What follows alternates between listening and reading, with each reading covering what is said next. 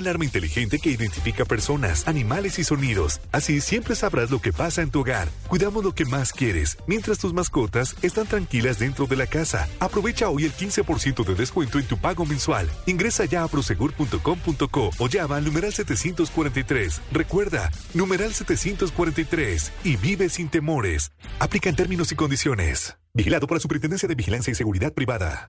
Fiebre, diarrea, dolor intenso en la boca del estómago, vómito persistente, dolor, ardor o molestia al orinar.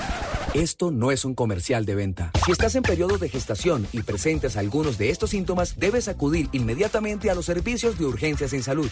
La atención antes, durante y después del parto pueden salvar tu vida y la de tu bebé. Los nueve meses sanos y seguros. Para mayor información, consulta en www.saludcapital.gov.co. Secretaría de Salud, Alcaldía Mayor de Bogotá.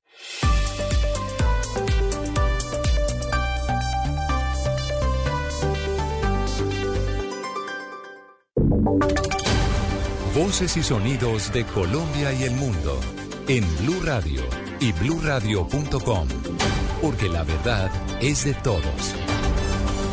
10 de la mañana, 26 minutos. Atención, no han dejado salir al avión con los jugadores venezolanos que fueron anoche al partido ante Perú.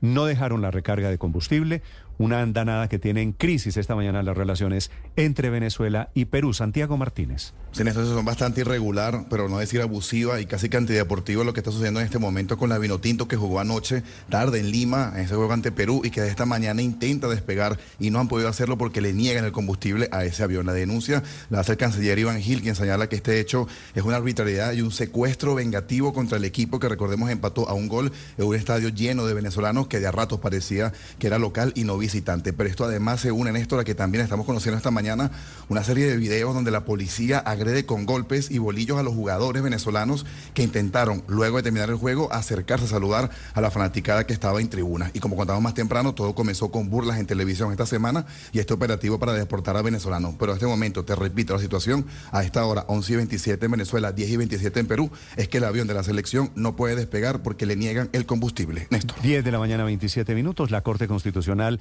tomó otra decisión tumbándole otro artículo de la emergencia social y económica del presidente Petro para La Guajira, Rocío Franco. Néstor, buenos días. Se cae otro decreto de los que desarrollaban el decreto madre de la emergencia económica y social en La Guajira. Se trata del decreto 1269 del 2003, por medio del cual se adoptaban medidas en el sector de educación relacionadas con el desarrollo y ampliación del programa de alimentación Dice la Corte Constitucional que pues se cae constitucionariamente debido a que el decreto madre no tenía la justificación necesaria de ser algo inminente el tema del cambio climático que afectaría al departamento de La Guajira.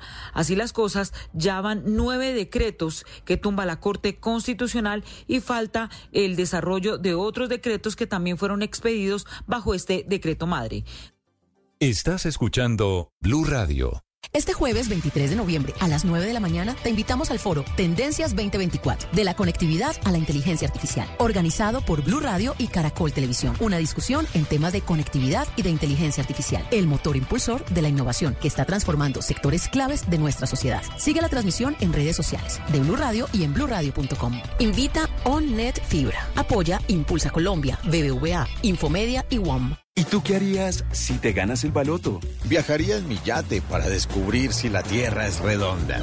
Baloto, juégalo ahora en baloto.com y en los puntos su red y supergiros. Baloto, vívelo en grande. ¿Y tú qué harías? Cómpralo, gánalo y vívelo en grande. Autoriza con juegos, juega sin control, causa adicción. El juego es entretenimiento, juega con moderación, prohibida la venta a menores de edad.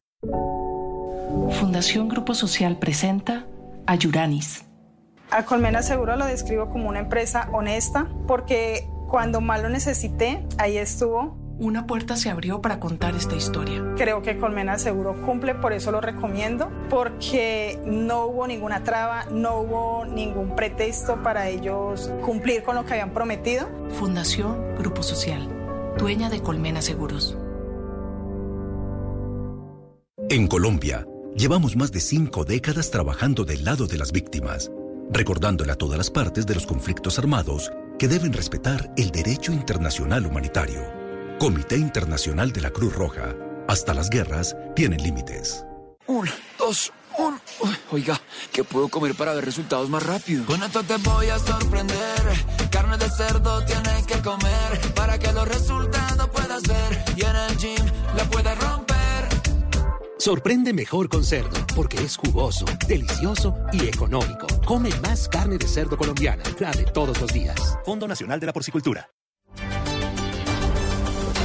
10 de la mañana, 30 minutos. En Colombia, noticia del día, la Defensoría del Pueblo está advirtiendo sobre el riesgo que corren 12 municipios del Cauca y dos del Valle por inminentes ataques incursiones de las disidencias de las FARC al mando de alias Iván Mordisco. Mateo, Mateo Piñeros. En este momento los diálogos con las disidencias de las FARC al mando de alias Iván Mordisco se encuentran suspendidos. Este grupo tiene una fuerte presencia en algunas zonas del Pacífico y por eso en este momento hay un alto riesgo de que se presenten ataques indiscriminados contra la población civil por parte de los frentes Jaime Martínez y Dagoberto Ramos, que delinquen en 12 municipios del Cauca y dos del Valle del Cauca el defensor del pueblo Carlos Camargo. El gobierno nacional debe prevenir posibles sanciones bélicas indiscriminadas contra la población y sus bienes civiles. También señalamos que el gobierno debe establecer medidas para evitar que los actores armados al margen de la ley acudan a acciones violentas tras una eventual suspensión de los ceses al fuego acordados. Los municipios en riesgo en el valle son Dagua y Jamundí, mientras que en el Cauca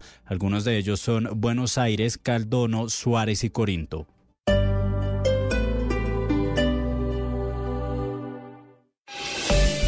Jorge Cortés Sport. Contigo en cada kilómetro te da la hora en Blue Radio.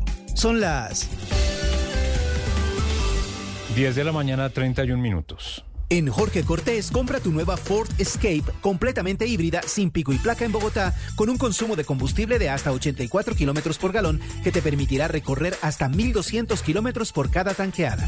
Llévala con nuestro plan exclusive, 15 meses, cero intereses, cuota inicial 30%. Además, recibirás tu camioneta con nuestro exclusivo Defender que te protegerá contra atracos y vandalismo. Cotiza la tuya, llama al 6500-600. Jorge Cortés, concesionario número uno en Colombia, categoría diamante.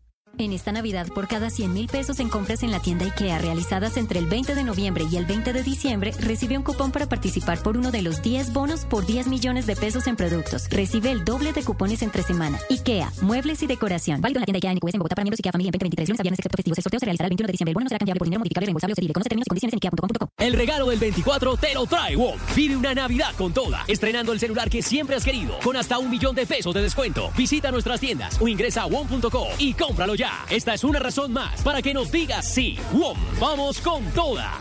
Válido del 15 de noviembre de 2023 al 8 de enero de 2024 a nivel nacional. Unidades disponibles y referencias seleccionadas en WOM.co slash equipos. Llegó Navidad y con ella la oportunidad de brindar a tus colaboradores un espacio de diversión, aprendizaje y esparcimiento. Promueve el bienestar y la productividad de tu equipo de trabajo con formaciones en gastronomía, manualidades y decoración. Conoce el portafolio de formación CAFAM para la temporada navideña y disfruta de grandes beneficios por ser afiliado. Si quieres más información, comunícate a la línea integral en Bogotá al 307-7011 opción 6 o escríbenos a gestionempresarial.set.cafam.edu.co. Vigilado Super Subsidio.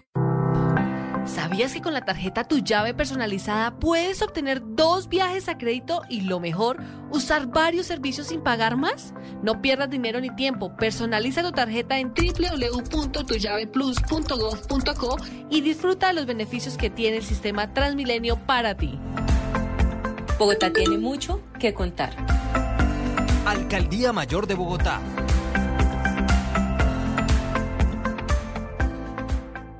¡Ay, qué dolor! ¿Padece dolor crónico, agudo, dolor irradiado o dolor quemante? Para todo tipo de dolor, una solución segura. En IPS Cines contamos con la más avanzada tecnología para controlar el dolor. Citas 443-7010, 443-7010. Si padece dolor sin control, consulte IPS Cines. Vigilados para salud. El Teatro Mayor Julio Mario Santo Domingo presenta su programación 2024 con más de 100 espectáculos artísticos de Colombia y el mundo. Compra ya tus boletas y aprovecha los descuentos de preventa del 20% hasta el 31 de diciembre.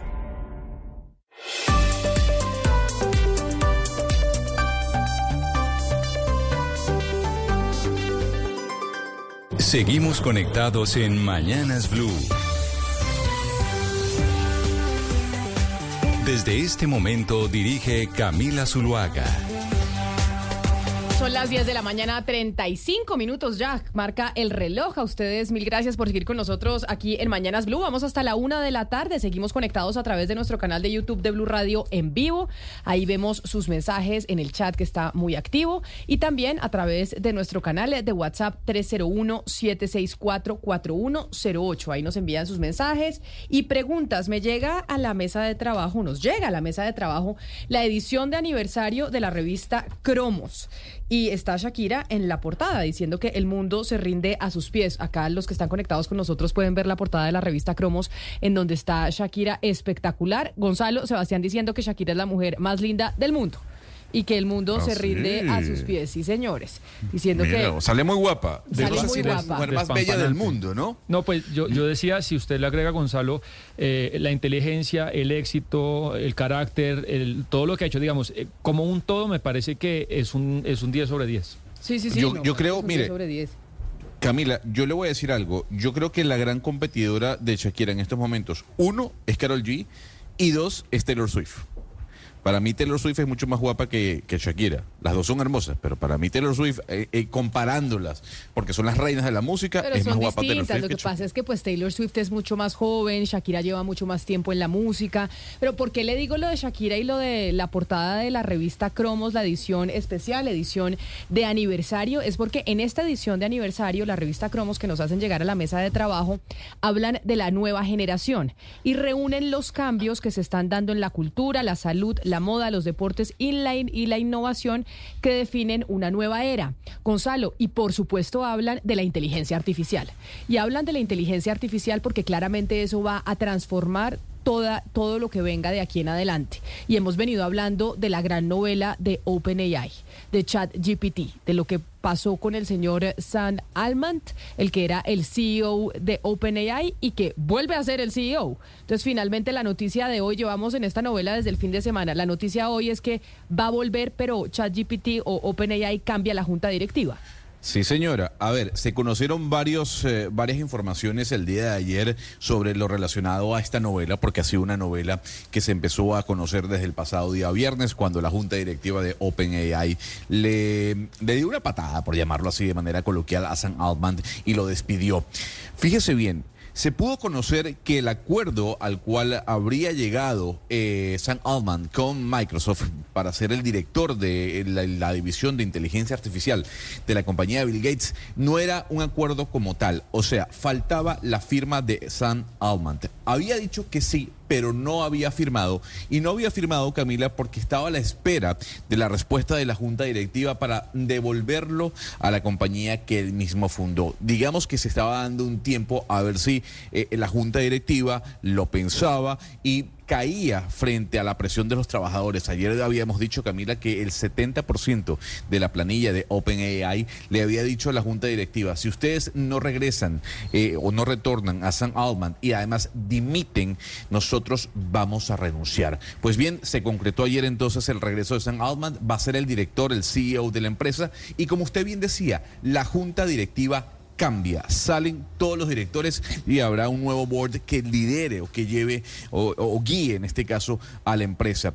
¿Cuál era la disputa? Usted me lo ha preguntado en las diferentes ocasiones que hemos hablado sobre este tema. La disputa es que al parecer y los argumentos que daba la junta directiva es que Altman no le había sido claro, no había una comunicación, eh, digamos, expresa, abierta sobre la inteligencia artificial y sobre los peligros que representaba para la humanidad.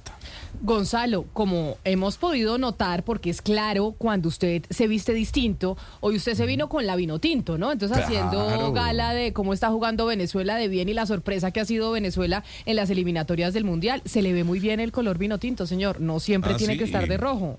Mire, fi- de, de rojo no, de negro, Camila. De Muchísimas negro, gracias. sí señor, de negro, perdón. Una, una edición eh, de la Vinotinto de hace varios años, porque recuerde que Adidas ves- vestía la Vinotinto hace algunos años atrás, orgulloso de mi país, uno de los tres que Pero tengo Gonzalo, Colombia si, si no es Dígame. ahora, no fue nunca. Pero nunca es nunca.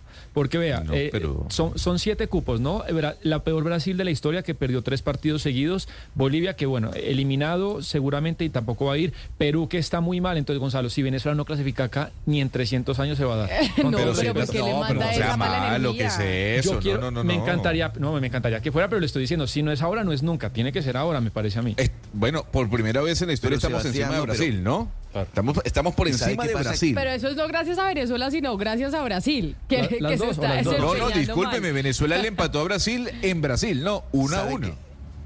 ¿Sabe qué pasa? Pero está jugando bien. Hay que decir que Venezuela, o sea, aparte de todo lo que dice Sebastián y Camila, está jugando bien. Venezuela juega muy bien el fútbol en estos momentos, sin duda. Y se le ve muy bien. Esa es la camiseta de Venezuela, Gonzalo, ¿de qué año? Esa cuando Adidas Uy, patrocinaba está- a, la, a la vino tinto, como le dicen, es de, es de hace cuánto tiempo. O sea, Esta ¿cuánta ser- rentabilidad le ha sacado esa camiseta que claramente Uy, es original? señora. Y que cuesta esa- una platica. 2007, ¿no? No, esta, esta camisa es como 2006, 2007, exactamente. La de la Copa América que se jugó en Venezuela, me parece. Exactamente, usted ha dado en el clavo, señor. Eh, o sea, 2006, tiene un 2007. monto casi 20 años. O sea, me- es decir, 17 Richard años. Páez era el director técnico del equipo, Richard Páez. Y usted, y para que usted vea, señora, que usted siempre me critica sobre mi peso, me conoció flaco, la camisa todavía me queda, ¿no? ¿Sabe? Usted me está leyendo la cabeza porque eso le iba a preguntar. Conozco, iba a decir, lleva conozco. 17 años con esa camiseta sacándole rentabilidad de forma importante, pues porque esas camisetas son caras. O sea, usted cada partido de Venezuela desde hace 17 años se la pone. La misma. Sí, señora. Eso es Sí, economía señora. circular, Gonzalo. Eso es ayudarle al medio ambiente y ayudarle al planeta. Y le queda, muestre, párese a ver cómo le queda, Gonzalo, para que le muestren los oyentes que están conectados con nosotros a través de nuestro Mm, canal de. YouTube. No, le queda perfecta. Me queda bien. Eso es de esa ropa, bien. eso es de esa ropa que yo no sé si ustedes tengan, Ana Cristina, usted tiene alguna alguna prenda en su closet que usted utilice y dice, "Yo no voy a botar estos jeans. Yo tengo unos jeans para saber ir siempre constante con mi peso, decir, si estos jeans me quedan apretados es porque estoy subiéndome un poquito de peso. Si me quedan sueltos es porque estoy muy flaca. Si me quedan bien es porque estoy perfecta. ¿Usted tiene una, alguna prenda así en su closet que lleva años ahí metida y la usa como como metro para saber qué tal está? Yo creo que casi todas, sobre todo las mujeres, creo que las mujeres hacemos mucho eso y además porque tenemos dos prendas clave en la vida, que una, pues las que nos hemos casado, el vestido de matrimonio. Así. Y, y las que hemos hecho fiesta de 15, el vestido de los 15, y los dos están guardados. Entonces, yo creo que esos son como, pero yo creo que todo el mundo hace un poquito de eso. O tiene también, digamos, un eh, una talla de alguna marca que es como el, el wannabe, pues, que uno mantiene, que uno mantiene y que es como el, la, la referencia de la disciplina, pues. Pero claro, yo creo que esa prenda la tiene todo el mundo. Nunca había escuchado que alguien guardara el vestido de 15. Eh, se- conozco gente que guarda el vestido de matrimonio. Pero, y, y entre esas no me incluyo porque yo el mío, lo- los míos, los, los míos, los bien, míos los- eh, después los, los doné.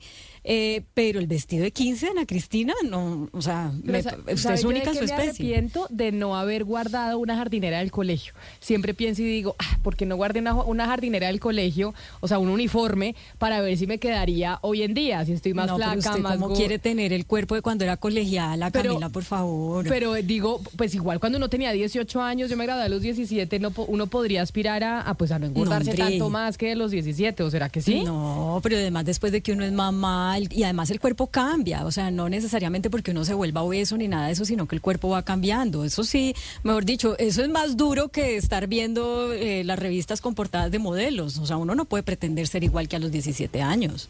Mire, yo no conozco mucho de modas, pero digamos, el vestido de Laura Sarabia de ayer clasifica como jardinera. No, ¿O no, es no. algo así parecido o no? No, es que la, Nada que jar- ver. la jardinera Oscar es el, el, eh, el uniforme del colegio, que existen dos tipos de uniformes, el que es falda, falda normal con camisa, o normalmente las jardineras principalmente son de colegios de solo niñas, yo estudié en colegio de solo niñas, que viene completo, es decir, que tiene la parte de arriba y la falda. Y usted se ponía una camisa blanca debajo, pero no, no, no. El, eh, el, No, pero el vestido de No es Laura no es, jardinera, una pero se le jardinera. parece. No, no, no, es un vestido. es, es- es un vestido de color nude, como que además es ese color que es perfecto para la costa, ¿no? Para el, para el calor. A mí la que me parece que estaba muy guapa Sí. en esa foto que estamos viendo hoy en la reunión es la esposa del presidente Gustavo Petro. la doctora Verónica Alcocer. Sí, me parece que el, el vestido perfecto, es- el vestido perfecto.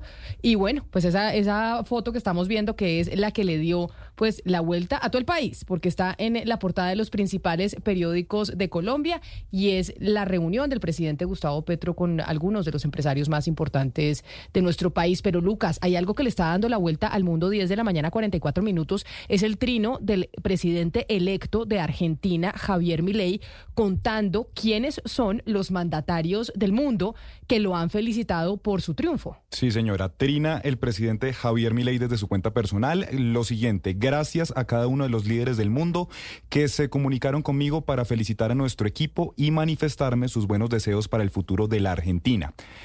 Agradece después uno por uno y dice lo siguiente. Agradezco especialmente a su santidad, le agradece entonces al Papa Francisco que como les contábamos ayer, hablaron ayer temprano en la mañana, le agradece Le- a Luis ya, Almagro. espéreme, Señora. espéreme, ya que usted habla del eh, Papa Francisco, es que me dice una fuente, Claudia, que tenemos en común en el Vaticano, usted y yo, que está prevista una visita del eh, Papa Francisco a Argentina el próximo año que el viaje ya está en agenda del sumo pontífice y que esa va a ser una noticia importante, el Papa Francisco vi- visitando Argentina. Claro, el- hace unos meses se, se hizo el anuncio, no se ha dicho exactamente me- exactamente cuándo, pero esa fuente que le está diciendo a usted eso también. Por eso le digo que también- tenemos en común allá en Sí, el no, Vaticano. yo lo sé, yo lo sé. Eh, esa fuente también asegura que eh, muy posiblemente el Papa se va a Argentina y ya no vuelve al Vaticano. No Porque el Papa, ser. acuérdese, usted cumple ahorita el 17 de diciembre. Eh, ya le voy a confirmar la edad, pero está muy cerca a los 90 años. Todos sabemos de los problemas de rodilla que tiene, en fin. Eh, y él ya ha hecho, digamos, en, en 10 años de pontificado, eh, ha hecho muchas cosas. Lo que acaba de pasar en el sínodo, por ejemplo, pues se ha dado unas pelas tremendas eh, de aceptar el bautizo para las parejas trans, por ejemplo. Eso, eso no lo hemos destacado suficiente y eso es impresionante lo que el Papa ha logrado hacer en materia de, de como de ese tipo de cosas en los que la Iglesia ha sido tan cerrada. Entonces, esa fuente que tenemos usted y yo en común en el Vaticano eh, se atreve a eh, apostar o a decir más bien que cuando el Papa vaya a Argentina no vuelve al Vaticano, que él ya se queda en Argentina para morir. No le puedo creer. Esa sí es más noticia que la confirmación del viaje y que no y ya la agenda que va a tener el Papa Francisco con Javier Milei. Toca decirle a esa fuente cuando eso suceda, pues que tiene que hablar con Pero- nosotros. Pero si, si llega a ser, por ejemplo, eh, diferente a lo que dice Claudia Camila, que es visita oficial, sí sería muy particular porque pues el Papa es de corazón peronista, es 100% peronista y nunca fue con Alberto, eh, que era peronista, y Cristina, que es peronista, y esa, pues esa visita la intentaron hacer ese gobierno gestionarla y no se logró. Pues y que por con eso- Milei sí la haga, pues Por eso un mensaje supremamente poderoso. Decir, el señor Javier Milei, que me insultó de semejante manera, que claramente es todo lo contrario al peronismo, que seguramente al Papa Francisco le parece que sus políticas económicas son una locura, ir a reunirse con él es un eh, mensaje importante para Argentina y que yo creo que el Papa ve necesario en estos momentos de situación de incertidumbre que tiene ese país después de la elección eh, de Milei, o por lo menos que eso consideran muchos. Además del Papa, que es el primero, Es el primero y en la que va a lista. estar el otro año en Argentina, ¿a quién más le agradece Milei por, a- por haberlo llamado? Sí, señora, le agradece a Luis Almagro, secretario general de la OEA, le agradece a Daniel Novoa, presidente todavía electo de Ecuador, a David Cameron, que es el nuevo eh, canciller del Reino Unido. Que esa es una sorpresa, ¿no? Bueno, no Sí, hablemos de sorpresa, sí fue la sorpresa de David Cameron, Ana Cristina estando de canciller, ¿no? Eso sí no se lo esperaba absolutamente nadie. Y lo que es el servicio público, un señor que fue primer ministro decir, sí, yo me le mido a ser canciller, ¿por qué no? Pues Camila, es que yo creo que ya eh, empezamos a ver las sorpresitas. Yo creo que apenas eh, es- este, digamos, este saludo que tiene, pues el- la primera sorpresa es la del Papa, porque acuerdes pues cómo se refería al Papa, pero eh, de aquí en adelante empiezan a salir otra serie de sorpresitas. Entonces, yo, yo creo que nos espera por lo menos un mes en que todos los días vamos a decir, ¿cómo así? Además, empezando porque las otras sorpresas es que le va a tocar incumplir la mitad de lo que prometió. ¿No? Eso es, es- eso con mi ley va a ser lo, lo principal. Le va a tocar incumplir con la mitad de las promesas. O sea, ya mirando el plan de gobierno de él, la, la mitad de las cosas son incumplibles. A ver, ¿quién más está felicitando Sigue el Emmanuel señor Macron, el presidente de Francia, A ver, aquí Gabriel usted habla Boric. francés, ¿no? Usted sí Macron, no como nosotros que decimos Macron, Lucas lo dice como Macron. toca. Eh, sigue Gabriel Boric, presidente de Chile, Giorgia Meloni, la primera ministra de Italia. Habló también con Ilan Golfan, que es el presidente del Banco Interamericano de Desarrollo, con Isaac Herzog, que es el presidente de Israel, con Cristina Georgieva, la del Banco, Fondo Monetario Internacional. Sigue Guillermo Lazo, quien todavía es presidente de Ecuador, Luis Lacalle, el presidente de Uruguay, y aquí hay una sorpresa, María Corina Machado. Él agradece ahí a los líderes del mundo que se comunicaron, pone a María Corina dentro de la lista por Venezuela, Narendra Modi, el primer ministro de la India, Nayib Bukele, presidente de El Salvador, Laurentino Cortizo, presidente de Panamá, arroba presidencia Perú, es decir, la señora Dina Boluarte, el presidente de Armenia, el presidente Rodrigo Chávez de Costa Rica, Santiago Peña, el presidente de Paraguay y por último Volodymyr Zelensky de Ucrania. Los ausentes, Camila, por el momento, el señor Luis Ignacio Lula da Silva por Brasil, el señor Nicolás Maduro por Venezuela y por supuesto Gustavo Petro por Colombia. Y por supuesto el señor Joe Biden por los Estados Unidos, También porque si falta. Narendra Modi está eh, ahí metido. Es que no se nos olvide que la India es el país más poblado del mundo y es una de las economías eh, en auge más importantes del planeta. O sea que el señor Modi lo haya llamado no es menor. Por eso, pues bueno, ¿será que va a haber comunicación con el eh, señor Biden o no? pues nos faltaría sí. Biden y nos faltaría Xi Jinping Y nos también. faltaría Xi Faltarían esos dos como de las grandes potencias. ¿Qué va a decir usted, don Gonzalo? A mí me parece. Debe- debe no, es que debe haber de comunicación. Recordemos que la primera visita oficial que va a realizar eh, Javier Milei va a ser los Estados Unidos Eh, y luego viajaría a Israel como lo mencionamos el día de ayer. Entonces, tal vez la llamadita no se ha dado, pero estoy seguro que Joe Biden l- va a hablar con, con Milei sobre todo porque recordemos que la primera visita oficial que tiene planteado Javier Milei es con los Estados Unidos. Oiga, a propósito de lo que decía Ana Cristina, eh, Milei dio una entrevista al diario La Nación de Argentina que la pusieron en su página web y realmente él está siendo bien eh, directo y bien claro con sus electores en que van a tener que aguantar un tiempo de peor situación económica. Dice, por ejemplo, es probable que tengamos que soportar seis meses duros. El ajuste va a venir de todas maneras y puede tomar lugar con los políticos haciendo demagogia y que termine en una hiperinflación y que el ajuste sea monstruoso porque va a mandar al 90% de la población debajo de la línea de pobreza o bien podemos hacer un ajuste que lo pague la política. O sea, eh, no, no se ve, por las mismas declaraciones de él, que vaya a haber una luna de miel.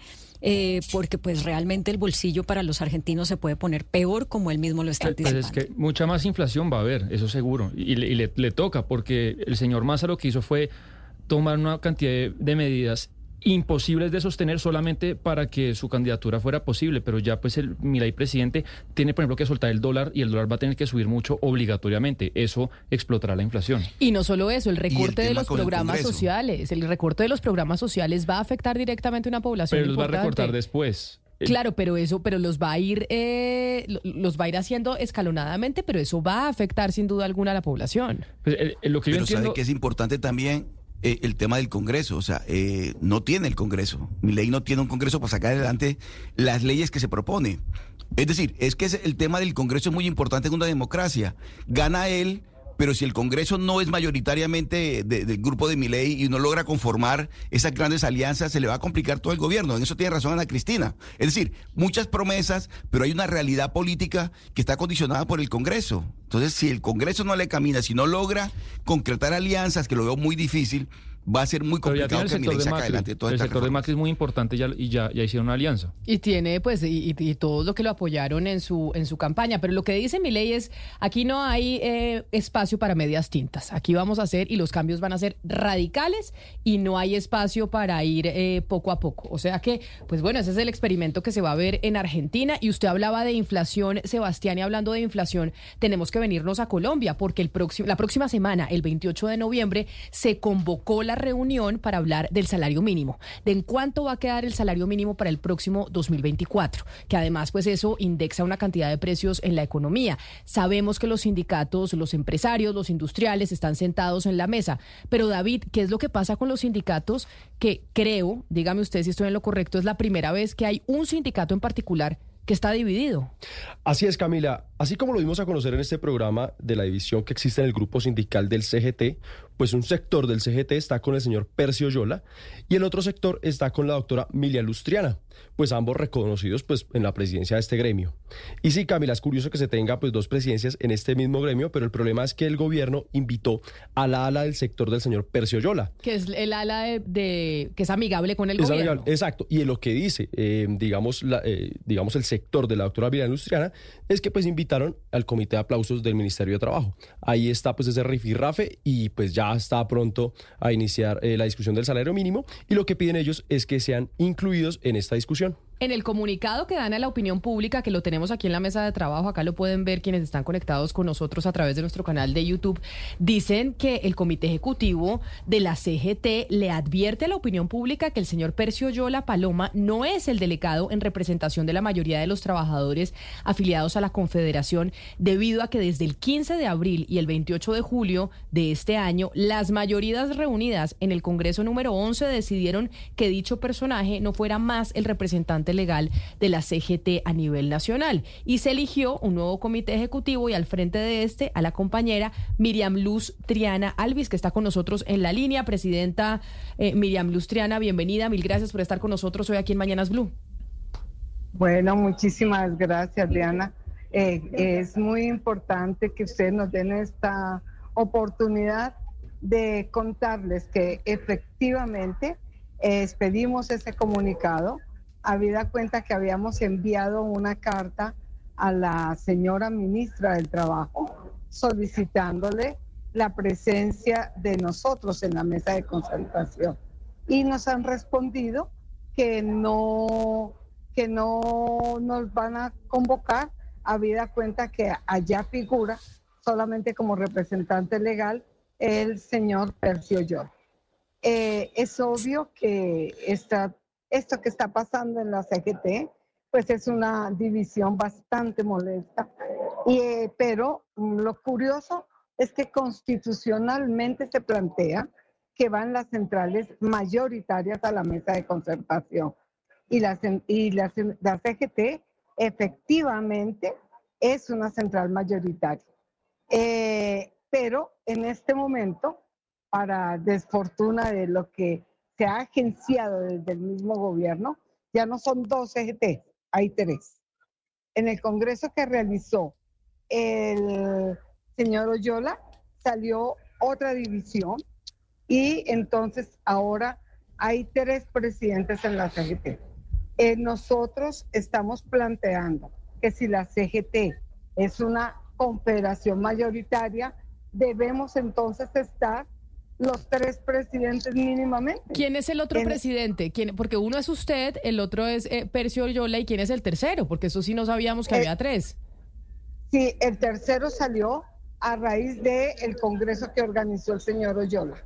Entonces, pero de las tres de las tres representaciones, la mayoritaria, la que tiene más, eh, digamos, votación y más representatividad es la CGT que estoy representando. ¿Cuántos afiliados tiene la CGT, tiene este sindicato? ¿Cuántos son ustedes? La, la, CGT, la CGT tiene más de 500 eh, representantes afiliados a la CGT, de los cuales en el Congreso de la CGT que hicimos en el mes de julio, votaron más de 250 eh, trabajadores delegados en, la, en, la, en el Congreso y tuvimos la presencia total de delegados fraternales con voz, eh, con voto y con fraternales y otros invitados de 700 eh, trabajadores. Doña Miriam, tengo una consulta, porque ustedes en esta carta y en este comunicado a la opinión pública le dicen no solo al gobierno nacional que el señor Percio Yola no es el presidente de la CGT, que no es el autorizado y que no es el que deben invitar para la negociación del salario mínimo, pero asimismo se lo dicen a sus otros colegas de las otras dos centrales obreras, la CUT y la CTC. Recordemos que en la mesa de negociación del salario mínimo se sientan las centrales obreras, los industriales, el gobierno, los comerciantes, etcétera, etcétera. ¿Qué le respondieron los colegas de las otras dos centrales obreras, de la CUT y la CTC, sobre esta comunicación? No, eh, los, eh, los compañeros de las otras dos centrales no se han pronunciado al respecto. Ellos no se han pronunciado y más bien han estado participando en reuniones previas que hicieron con la ministra del Trabajo.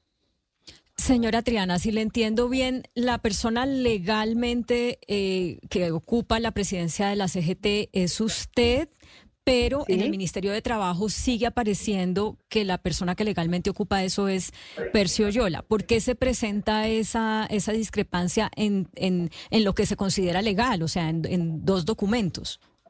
Mire, eh, esa discrepancia se presenta habida cuenta de que nosotros, como CGT autónoma, pluralista, independiente, hemos planteado de que se respete nuestra pluralidad y nuestra autonomía. Y no hemos ido a las marchas que han convocado eh, eh, por parte de la Presidencia de la República. Hemos manifestado que estamos de acuerdo con los contenidos de las reformas, eh, pero no en su mayoría, sino que tenemos aspectos que queremos que se escuchen, de que nosotros sabemos de que si pasa esa reforma como está, va más que favorecer al sindicalismo y a los trabajadores, nos va a perjudicar. Claro, la discrepancia temática es lo que usted nos acaba de decir eh, alrededor de las reformas, pero yo me refiero también a la discrepancia eh, legal. ¿Por qué el ministerio dice que es Percioyola y no usted el presidente eh, legalmente hablando? Pero si yo le entiendo bien a usted, usted dice yo soy la presidenta legal. ¿Por qué esa discrepancia en lo legal? En lo legal porque el ministerio cumple simplemente una tarea de depositar documentos y con base en los documentos que depositamos, ellos expiden una certificación.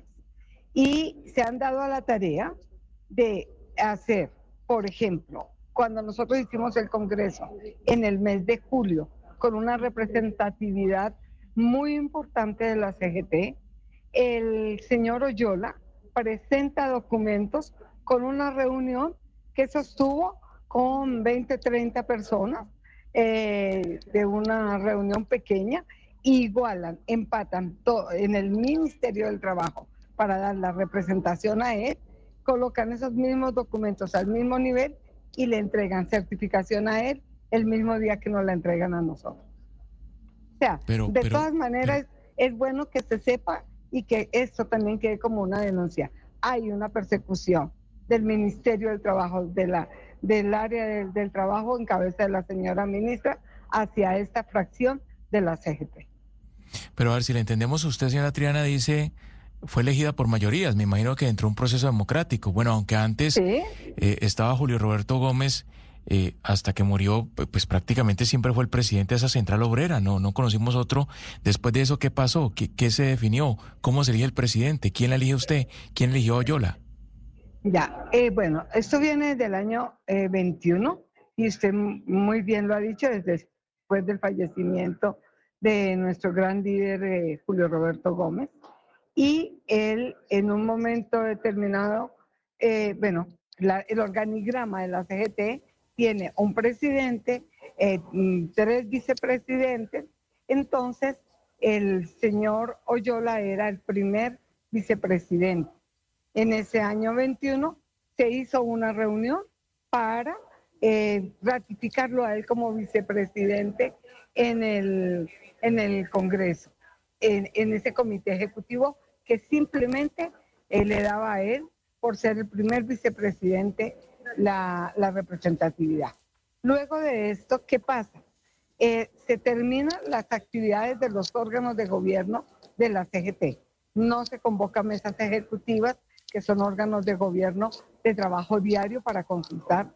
No se convoca comités ejecutivos y eso hace que los integrantes del comité ejecutivo, eh, la mayoría de los integrantes del comité ejecutivo, empecemos a plantearle a él que, necesitamos las reuniones porque vienen todo el tema de las reformas que no han sido discutidas a nuestro interior como CGT. Entonces, él no, no acepta esta, esta situación de convocar las, los órganos de gobierno de la CGT por firmas, entonces se convoca a, la, a una reunión de comité ejecutivo en la cual él no participa ni un grupo de personas que lo acompañaban a él, especialmente del sector, del sector um, público. porque Y fueron invitados eh, a, esta reunión y no llegaron.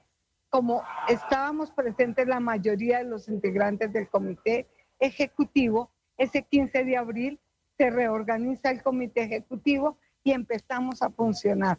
Luego, para tener toda la legalidad, hicimos en el mes de julio eh, del 26 al 30, hicimos nuestro 11 congreso y ahí fui electa, conjunto con el comité ejecutivo, fui electa eh, en ese 28 de julio como presidenta.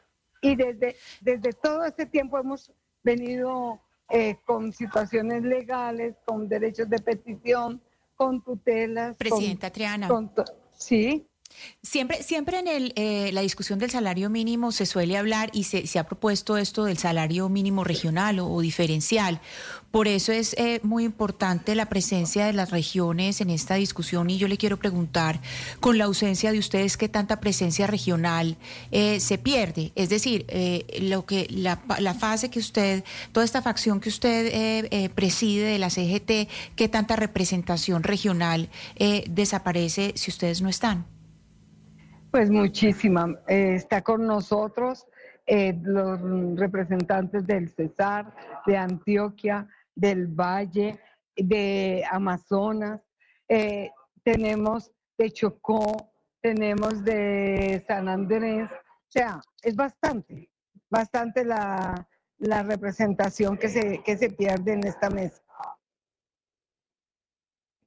Doctora Triana, doctora Triana, ¿cuáles serían esas las peticiones en la discusión del salario mínimo que ustedes tienen al gobierno, en diferencia a las que va a presentar el señor Percio Yola?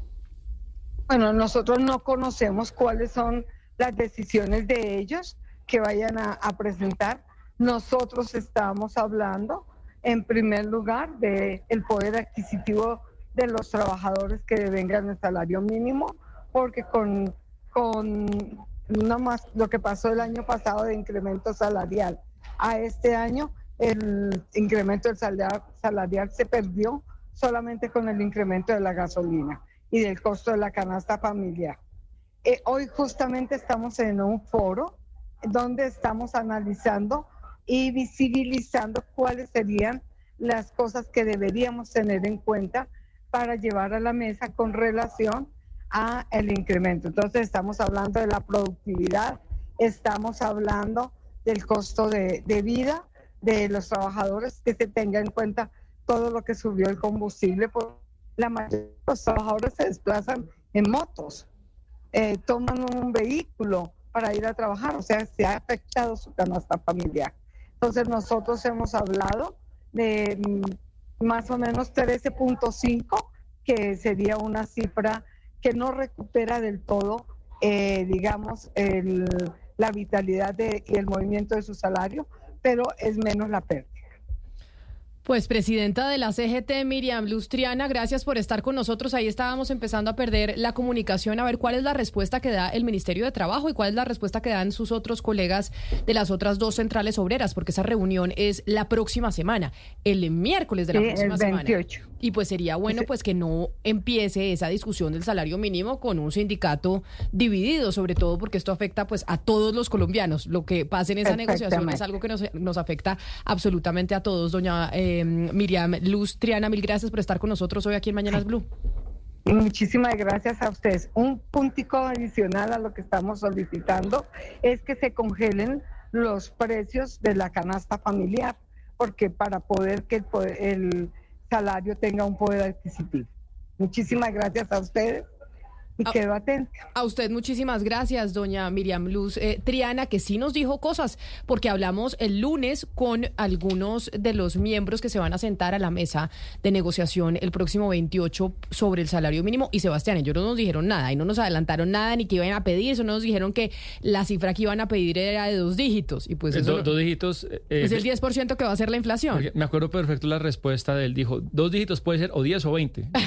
Exacto. O 300. Pero acá la eh, pero la señora Miriam Lucy está diciendo cosas específicas. El congelamiento de los precios de la canasta familiar, que bueno, pues eso entrará en la discusión, pero no sabemos si los van a invitar o no, porque por ahora a quien invitaron es al señor Percio Yola en representación de la CGT. ¿Qué va a pasar con los otros representantes? Pues no sabemos. Pero además un poco, Camila, lo que hemos dicho, bueno, este, este gobierno es más cercano al sindicalismo, a la lucha obrera, etcétera, etcétera, pero los últimos gestos del gobierno ha sido de cercanía con el gran poder empresarial. Entonces, pues no sé qué tan duro se para el gobierno y como nos no lo han explicado varios expertos, pues este año, si el tema no está, parece ser muy fácil para subirlo muchos puntos por arriba de la inflación.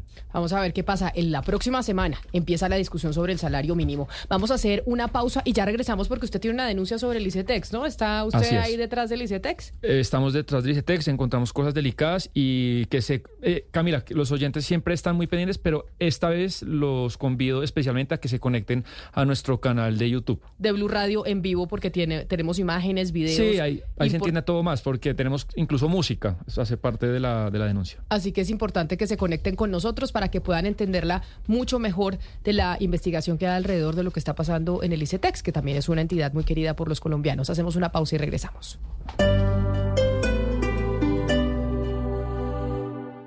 Fiebre, diarrea, dolor intenso en la boca del estómago, vómito persistente, dolor, ardor o molestia al orinar. Esto no es un comercial de venta. Si estás en periodo de gestación y presentes algunos de estos síntomas, debes acudir inmediatamente a los servicios de urgencias en salud. La atención antes, durante y después del parto pueden salvar tu vida y la de tu bebé. Los nueve meses sanos y seguros. Para mayor información, consulta en www.saludcapital.gov.co. Secretaría de Salud, Alcaldía Mayor de Bogotá. En esta Navidad, por cada 100 mil pesos en compras en la tienda IKEA realizadas entre el 20 de noviembre y el 20 de diciembre, recibe un cupón para participar por uno de los 10 bonos por 10 millones de pesos en productos. Recibe el doble de cupones entre semana. IKEA, muebles y decoración. Válido en la tienda IKEA en en Bogotá para miembros IKEA Familia en 2023. Lunes a viernes excepto festivos. El sorteo se realizará el 21 de diciembre. El bono no será cambiable por dinero modificable, reembolsable o cedible. Conoce términos y condiciones en IKEA.com.co. ¿Cuántas veces has tenido las manos ocupadas mientras necesitabas ponerte los zapatos? Agacharte para amarrarlos puede ser muy incómodo. Con los nuevos Skechers Lippens manos libres con su innovadora tecnología, solo introduces el pie y estás listo. Haz tu vida más fácil con Skechers Lippens manos libres. Encuéntralos en los principales centros comerciales y distribuidores autorizados del país. Soy lesbiana. Vivo con mi pareja, dos gatos y dos perros. Soy campesino. Trabajo con hierbas aromáticas. Soy negra y mi mamá vino a visitarme esta semana. Soy, firmante y, mi compromiso, es con la paz. Este es un mensaje de la Agencia para la Reincorporación y la Normalización para prevenir y superar la estigmatización de las y los firmantes del Acuerdo Final de Paz que apuestan a la democracia. Colombia, potencia de la vida. Agencia para la Reincorporación y la Normalización.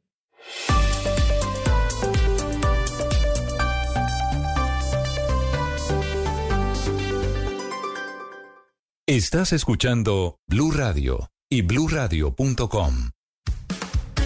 11 de la mañana, 12 minutos. Aquí estamos conectados con ustedes en Mañanas Blue y estamos a través de nuestro canal de YouTube. Como les había anunciado Sebastián, tenemos eh, pues una denuncia sobre cosas que están pasando dentro del ICETEX y vamos a mostrar imágenes, videos y además incluso música, que es importante que para poder seguir un poco más claramente esta denuncia, aquellos que tengan la oportunidad de conectarse con nosotros a nuestro canal de YouTube, pues va a ser mucho más fácil de seguir. Sebastián, ¿de qué se trata completamente, eh, concretamente esta denuncia que tenemos hoy sobre el ICETEX. hace meses, Camila, vengo trabajando en esto y se presenta sobre posibles irregularidades que se están presentando en el ICETEX y hoy les vamos a explicar y demostrar cómo se está presuntamente malversando y abusando del presupuesto de funcionamiento del ICETEX, porque una entidad tiene presupuesto de inversión y otro de funcionamiento y esto direccionado desde los puestos más altos de poder de la entidad para pues así contratar y favorecer a amigos y familiares esto es lo que se conoce como nepotismo. Hay que recordar algo importante y es que el ICETEX maneja un presupuesto de 5.8 billones de pesos. 5.8 billones de pesos, que son presupuesto para prestarle a los colombianos pues que quieren estudiar y muchos colombianos han tenido la oportunidad de estudiar gracias a esa entidad. Quien hoy preside el ICETEX fue un representante de la Cámara pues eh, muy exitoso, entre otras cosas, porque hizo muy buen trabajo cuando estaba en el Congreso de la República, el doctor Mauricio Toro que es del eh, Partido Verde. De hecho, creo que Mauricio Toro lo lleva a Alejandro Gaviria como ministro de Educación, Sí, Sebastián. cuando él estaba ahí. Llega el 5 de septiembre y pues Camila, esto se trata de puestos corbata. ¿Qué son puestos corbata? Pues son roles que son creados artificialmente sin ningún su- sustento, pues eh, para ponerlos en la entidad, básicamente. Entonces, Mauricio Toro llega el 3 de octubre del 2022 eh, a la, al, al ICETEX. ¿Y qué es lo que hace? Nombra como su mano derecha y secretaria general del ICETEX a la abogada, que es la protagonista de esta historia, de la Universidad Externado y bumanguesa María Carolina Carrillo. Ella, pues Camila, básicamente es una persona que ha estado siempre en el Estado. eh, digamos, sus puestos más importantes ha sido ser directora administrativa de la Cámara de Representantes. Es un puesto muy importante en la Cámara, ser la directora administrativa. También fue, eh, trabajó en la ESAP y también ha trabajado, pues, en otros organismos del Estado. Ahí estamos viendo las imágenes de cuando el... eh, La posesionan. hoy- exacto, cuando el hoy director del ICETEX, el doctor Mauricio Toro, posesiona a la señora María Carolina Carrillo, que claro que sí, nos acordamos de la doctora Carrillo cuando era secretaria de la Cámara de Representantes. Pero entonces, Sebastián, ¿cuáles son las nuevas denuncias o irregularidades que hay sobre la contratación que ha hecho la señora Carrillo en el ICETEX? Bueno, esta es la historia. eh, y esta, acá nace, digamos, esta es la madre de los pecados, y es cuando el 24 de octubre Mauricio Toro, en cabeza de presidente del ICITEX, firma la resolución interna 1324, que la tenemos en pantalla, por la cual Camila se modifica parcialmente una resolución anterior. ¿Y qué lo, lo importante es de esa resolución? Está en, en la- en el artículo primero, pues que le da el poder de celebrar todo tipo de contratos a María Carolina Carrillo.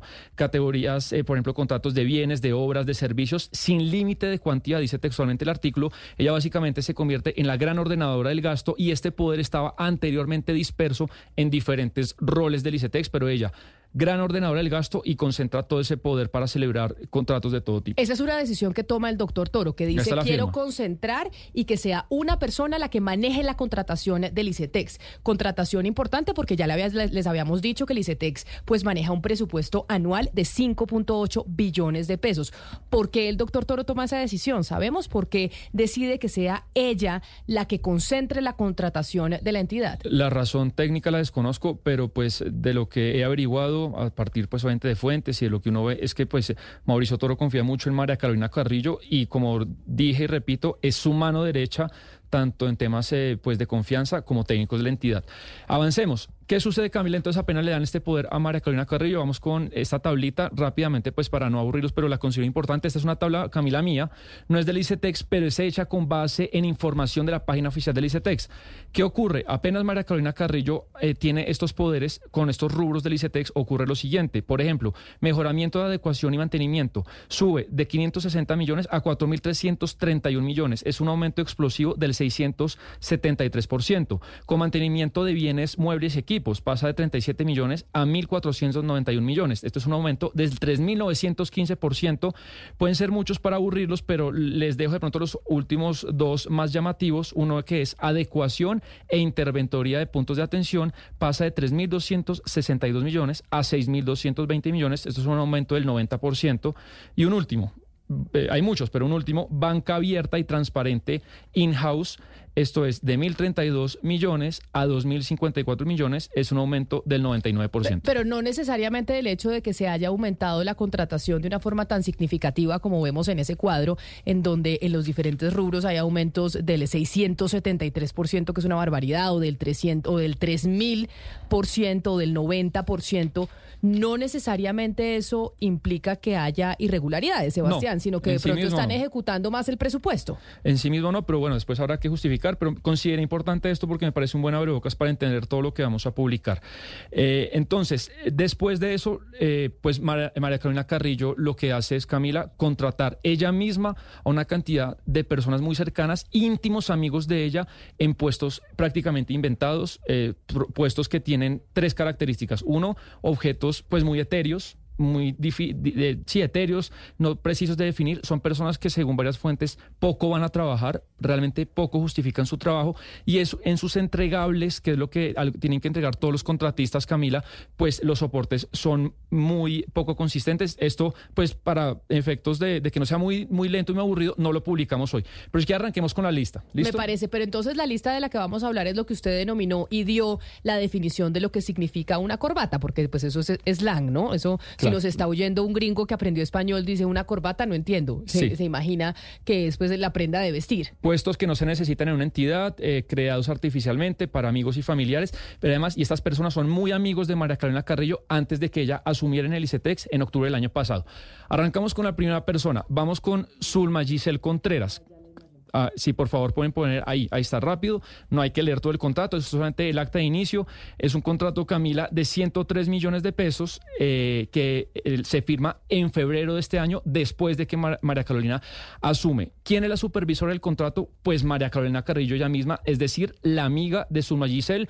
¿Por qué sabemos que son amigas? La siguiente imagen, por favor, pues eh, fácilmente sabemos que son amigas, porque es- estamos en las mismas redes sociales de María Carolina Carrillo, en que pone una foto bebiendo tequila con Zulma Contreras y esta es, como podemos ver ahí, una foto del 30 de marzo del 2019, tres años antes de que María Carolina asuma en el ICETEX. O sea, esta es una amiga que ella contrata, pero podría ser una amiga que igual de, funcione bien y, que, y que trabaje bien dentro de la entidad. Pero lo que estamos diciendo y lo que le dicen a usted sus fuentes es que María Carolina Carrillo contrató a su amiga de tiempo atrás y realmente las funciones que ejerce pues no son verificables. Y además, pues eh, se los puedo asegurar, Camila, Zulma no se conecta a la plataforma de MITS, que es en la plataforma en la que con- eh, trabajan los funcionarios del ICETEX desde julio de este año.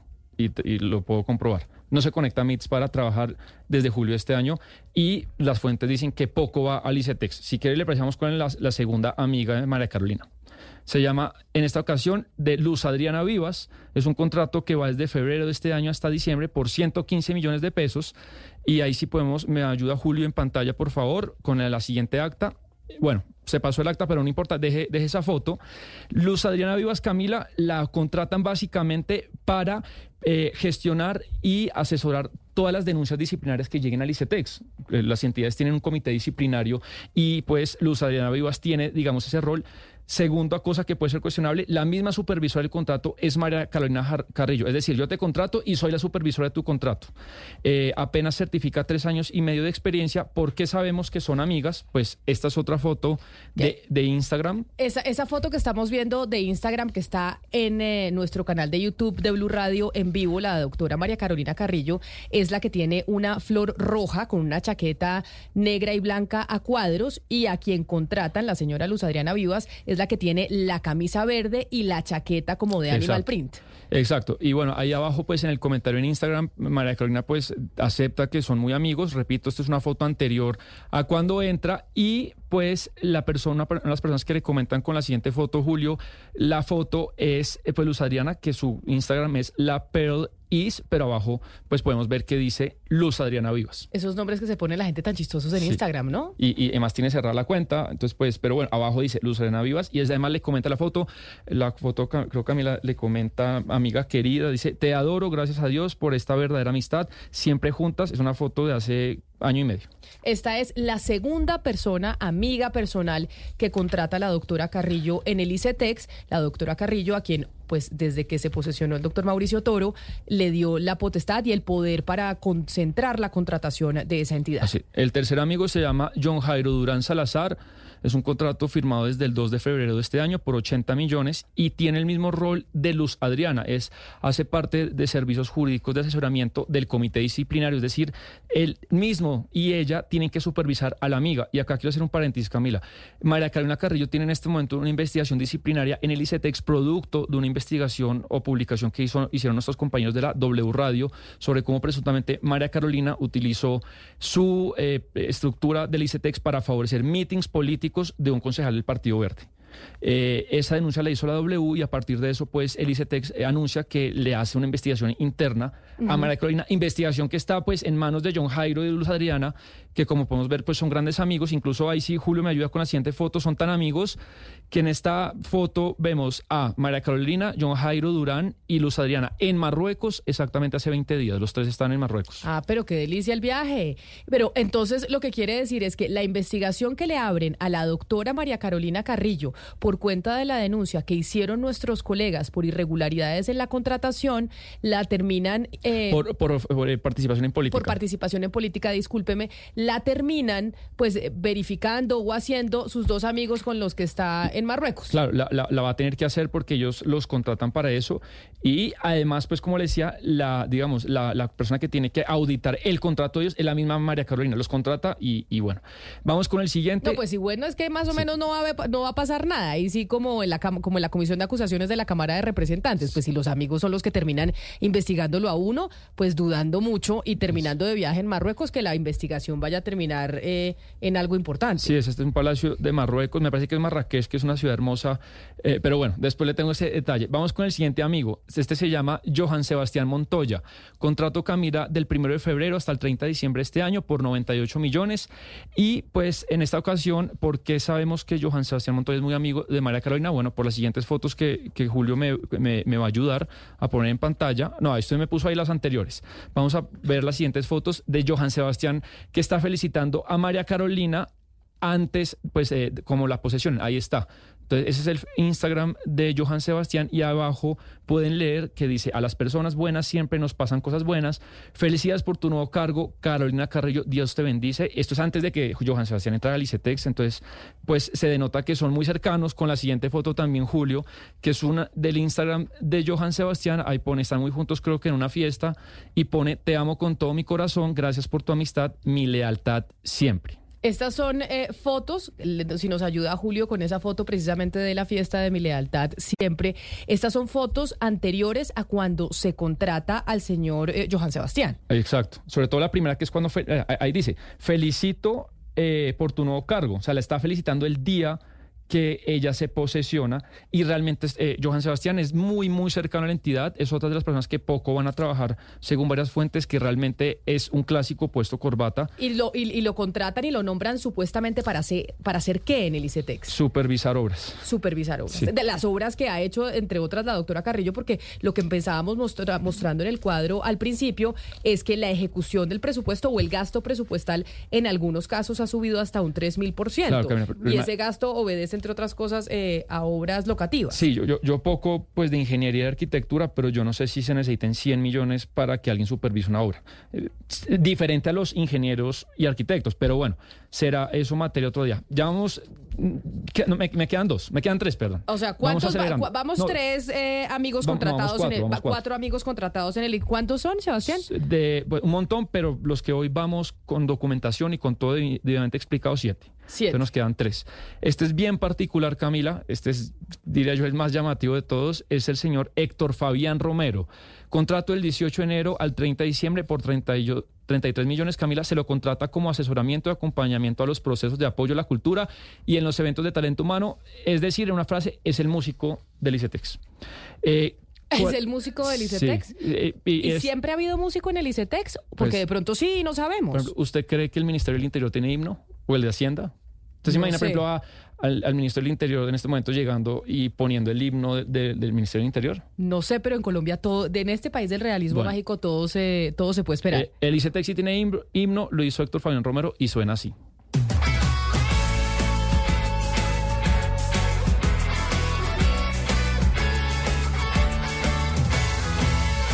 El futuro está allá. Lucha, sueña, que estoy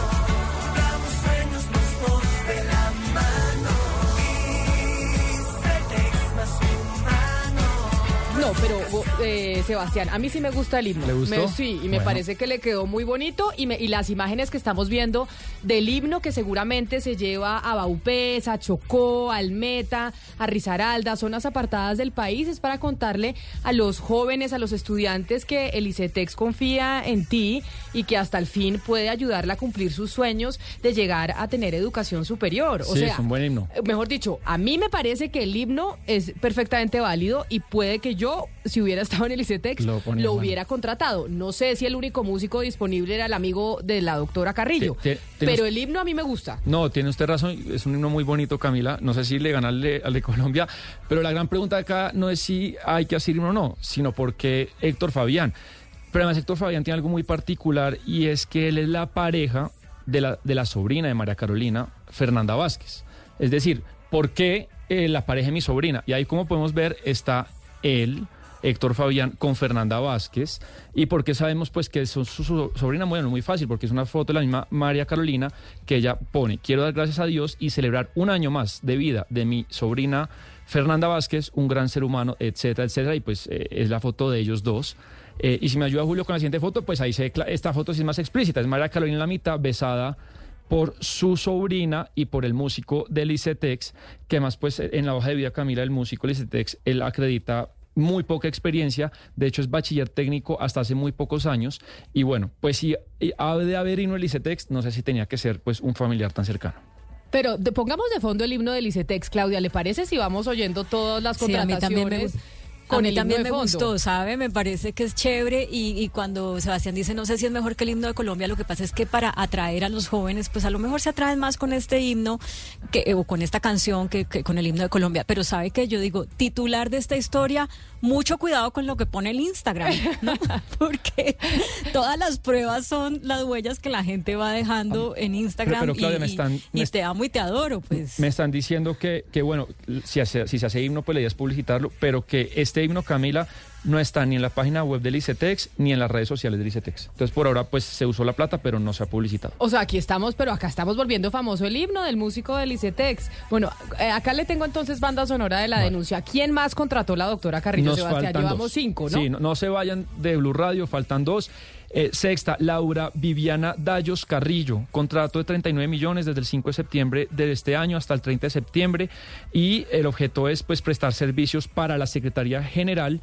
Eh, digamos Camila, eh, pues ahí está el acta y vamos a ver siguiente una foto también que denota la amistad de Laura Dallos con María Carolina. Acá hay una particularidad, o digamos tres particularidades, y es que yo, Camila, acá no puedo probar que eh, Laura es familiar de María Carolina, pero hay tres coincidencias y cuando en la vida hay tres coincidencias, pues imagínense la probabilidad. Una es Carrillo, dos también es Bumanguesa.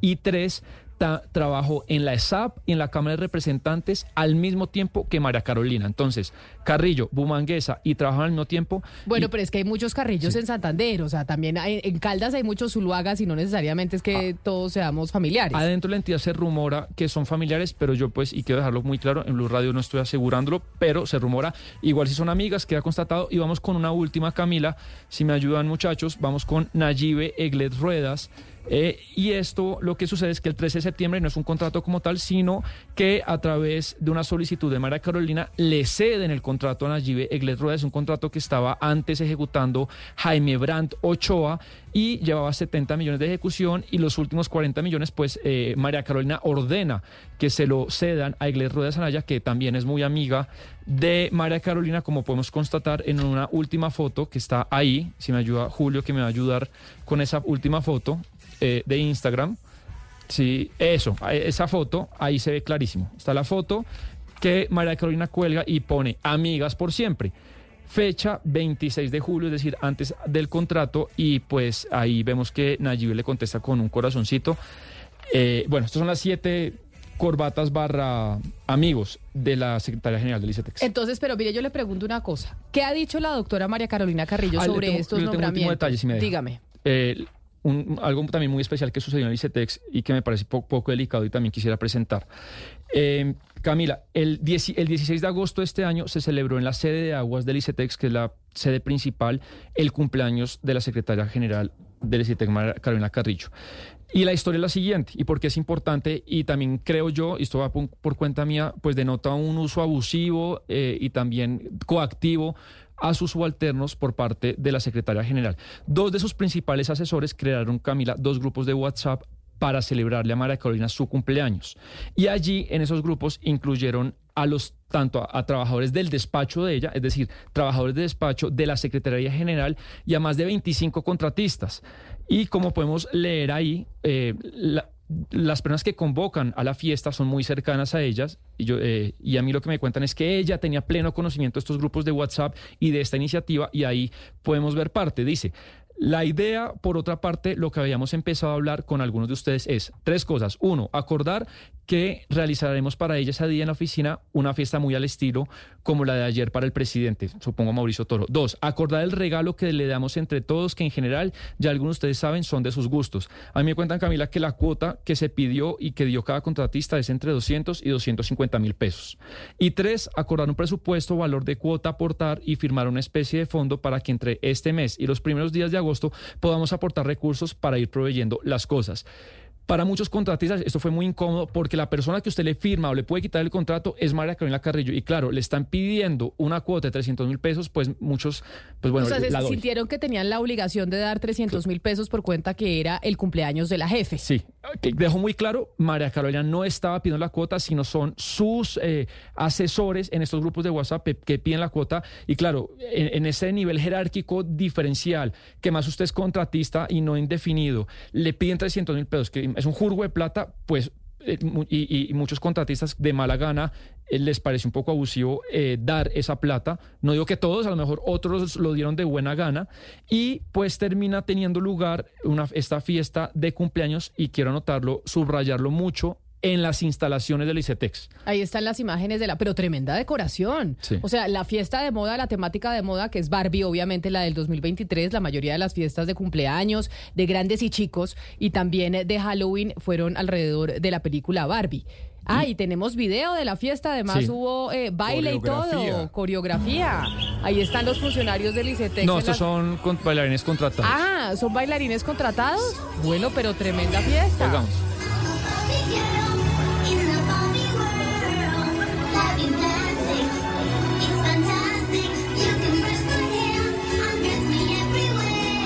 Esta es una fiesta que duró, eh, Camila, me cuentan a mí, eh, esta fecha, se la recalco, 16 de agosto, duró tre- más o menos tres horas dentro de las instalaciones del ICETEX. Y esto, y 300 mil pesos le pidieron a cuántas Entre, dos- personas. entre 200, eh, son- había dos grupos de WhatsApp en los que eh, sumaban entre los dos más de 25 personas entre, entre los dos grupos.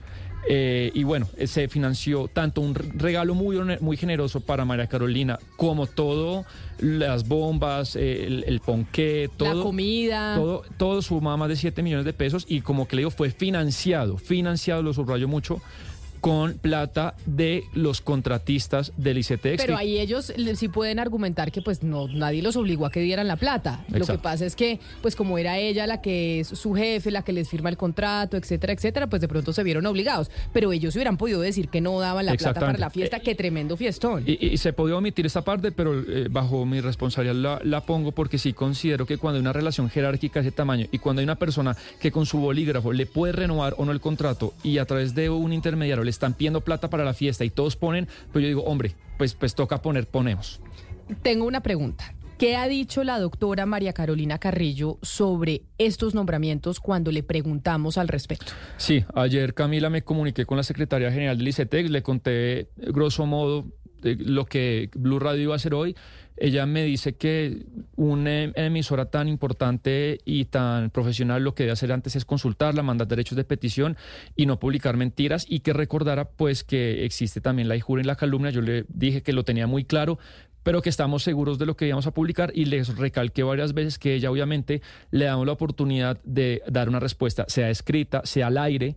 La entre- la esta- le invitaría yo a una entrevista si quiere responder a estos cuestionamientos hoy o mañana y le, le- repetí por última vez, eh, quisiera que me responda si va a responder o no y ella me dijo gracias y al día de hoy pues no he recibido más comunicación. Concretamente las irregularidades que tienen estos contratos, Sebastián, ¿son cuáles? ¿Cuáles son las irregularidades de estos casos que hemos presentado el día de hoy? Bueno, pues yo no soy abogado y también eh, tendré que usar siempre en estos casos el presunto, pero Camila, esto pues puede ser presuntamente tráfico, claramente tráfico de influencias, eh, también pues eh, y abuso de autoridad. Este se está usando, se está apalancando pues el poder de una persona para para meter no necesariamente el puesto que necesita, no, no necesariamente una selección objetiva, idónea de hojas de vida, de roles de cargo, sino amigos estrechos para darles contratos y llenarlos, inflar, como anoté, inflar de manera extraordinaria muchos de los rubros de funcionamiento del ICETEX. Usted me dijo que esto no es lo único que hay, pero que obviamente no vamos a aburrir a los oyentes con tantos nombramientos, pero haremos un adelanto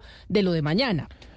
Mañana, Camila, vamos a hablar de uno de los contratos de, de- obra del ICETEX eh, y cómo también a través de este mecanismo de favorecimiento, de malas prácticas, de irregularidades, pues no se está utilizando bien, creo yo, los impuestos de los colombianos y los recursos de funcionamiento del ICETEX. Es con un contrato de obra que se encarga pues de modernizar eh, parte del capital físico del ICETEX, que son pues los edificios, la infraestructura, los murales, etcétera, etcétera. Eh, Sebastián, ¿cómo me dijo usted que me repite por favor el nombre de, de la Barbie? Estamos hablando de la Barbie nepotista, ¿cierto? Doña Eh, Carolina María Carolina Carrillo. María Carolina Carrillo. Mire, el, el- eh, este caso de lo que estamos viendo, Camila y oyentes, recordemos que ya lo habíamos denunciado una vez en el programa, ya habíamos hablado algo eh, de lo que son los contratos corbata, que eso es algo que es eh, muy usual y que digamos en las regiones es algo que es casi que, que es como orgánico, es una cosa impresionante. Aquí el rey de los contratos corbata era Alex Flores. Antes de ser senador, recuerden que él era concejal de Independientes, Alex Flores, que es el gran amigo de Daniel Quintero y que tenía eh, distintos amigos y que de sus novias tenía varias novias que recibía, que recibían eh, plata sin ir ni siquiera a trabajar. Entonces, digamos, esto no es como algo nuevo que estamos viendo, es mucho más visible cuando es en el centro, cuando es en Bogotá es mucho más visible, pero en las regiones es una cosa, eh, cuando hablamos de, la mamá del hijo de Alex Flores, recordemos que lo primero que se supo de esa mamá del hijo era que ella tenía un contrato corbata a través de unas, es decir, él, digamos, en vez de pagar la cuota de alimentos en esa época, lo que hacía era tener un, contrato corbata a manera de cuota de alimentos. Entonces le pasaba, le pasaba eh, a través de una de las instituciones de los operadores y así es como funcionan eh, eh, los famosos contratos corbata. De esta denuncia que, que hace Sebastián hay varias cosas que son pues muy impresionantes, digamos, las relaciones, pues el nepotismo, ¿cierto? Porque hay familiares.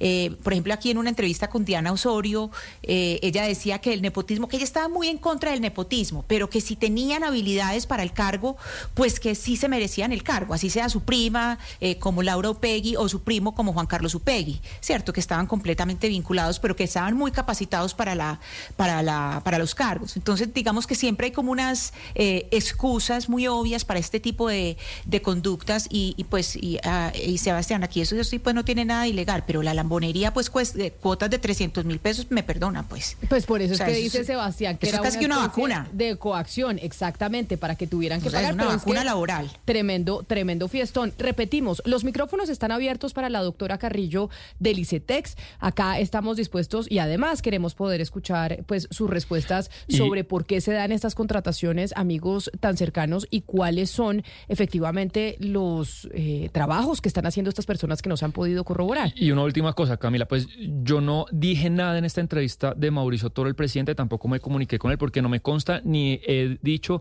que él tenga directamente algo que ver, pero me parecería que sí merecería alguna explicación de si el doctor Toro pues tenía conocimiento de que en su entidad, su mano derecha, estaba haciendo todo esto. Vamos a hacer una pausa a las 11 de la mañana, 41 minutos y ya regresamos aquí a Mañanas Blue.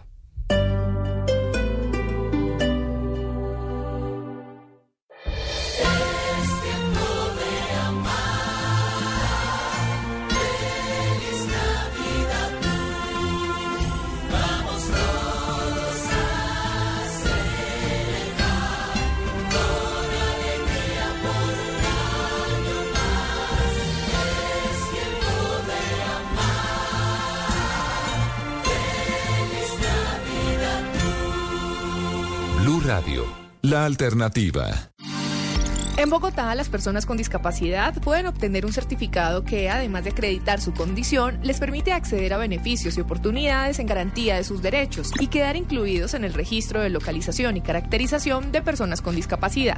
Este proceso es gratuito y se puede hacer a través de Agilinia, la ventanilla digital de la Secretaría de Salud en www.saludcapital.gov.co. Consulta allí los requisitos y el paso a paso para obtenerlo. Alcaldía Mayor de Bogotá. En Mañanas Blue 10 AM, No olvidamos a quienes hoy siguen privados de su libertad y pedimos su pronta liberación. Alexis Choco y Heller Lizalda, secuestrados el 2 de agosto en el litoral de San Juan, Chocó. Duma Romero, secuestrado el 10 de agosto en Tame, Arauca. David Andrés Sepúlveda, secuestrado el 1 de septiembre en Fortul, Arauca. Carlos Mario Hidrobo, secuestrado el 26 de agosto en Linares, Nariño. José Angarita Albarracín, secuestrado el 29 de agosto en Saravena, Arauca. David Andrés Sepúlveda, secuestrado el 1 de septiembre en Fortul, Arauca. Blue Radio, la alternativa.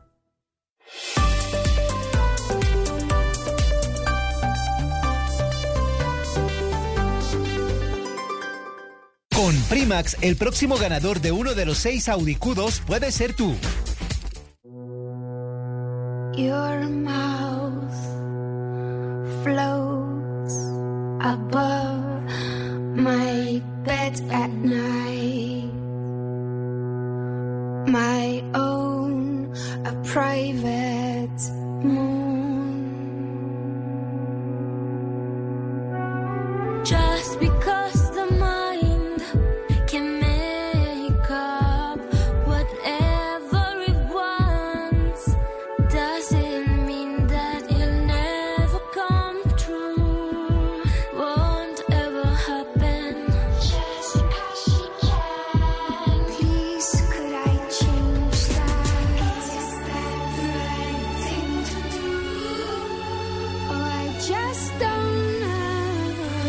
Camila, le presento una canción que estaba esperando mucha gente. La colaboración de Rosalía con Bjork que se tenía establecida a salir el día de ayer. El video es maravilloso. Recordemos que esta canción llamada Oral eh, es una canción que busca recaudar fondos eh, para la lucha contra la pesca abierta en Islandia, el país que vio nacer a Bjork. El video tiene que verlo. Eh, la fotografía es impresionante. Bjork, Camila, que tiene 58 años, parece una chica de 22, se ve muy joven, Rosalía se ve hermosa también. Así que ya, esta canción que desde hace algún tiempo veníamos comentando que se iba a publicar, se publicó, se llama Olal y es Bjork con Rosalía.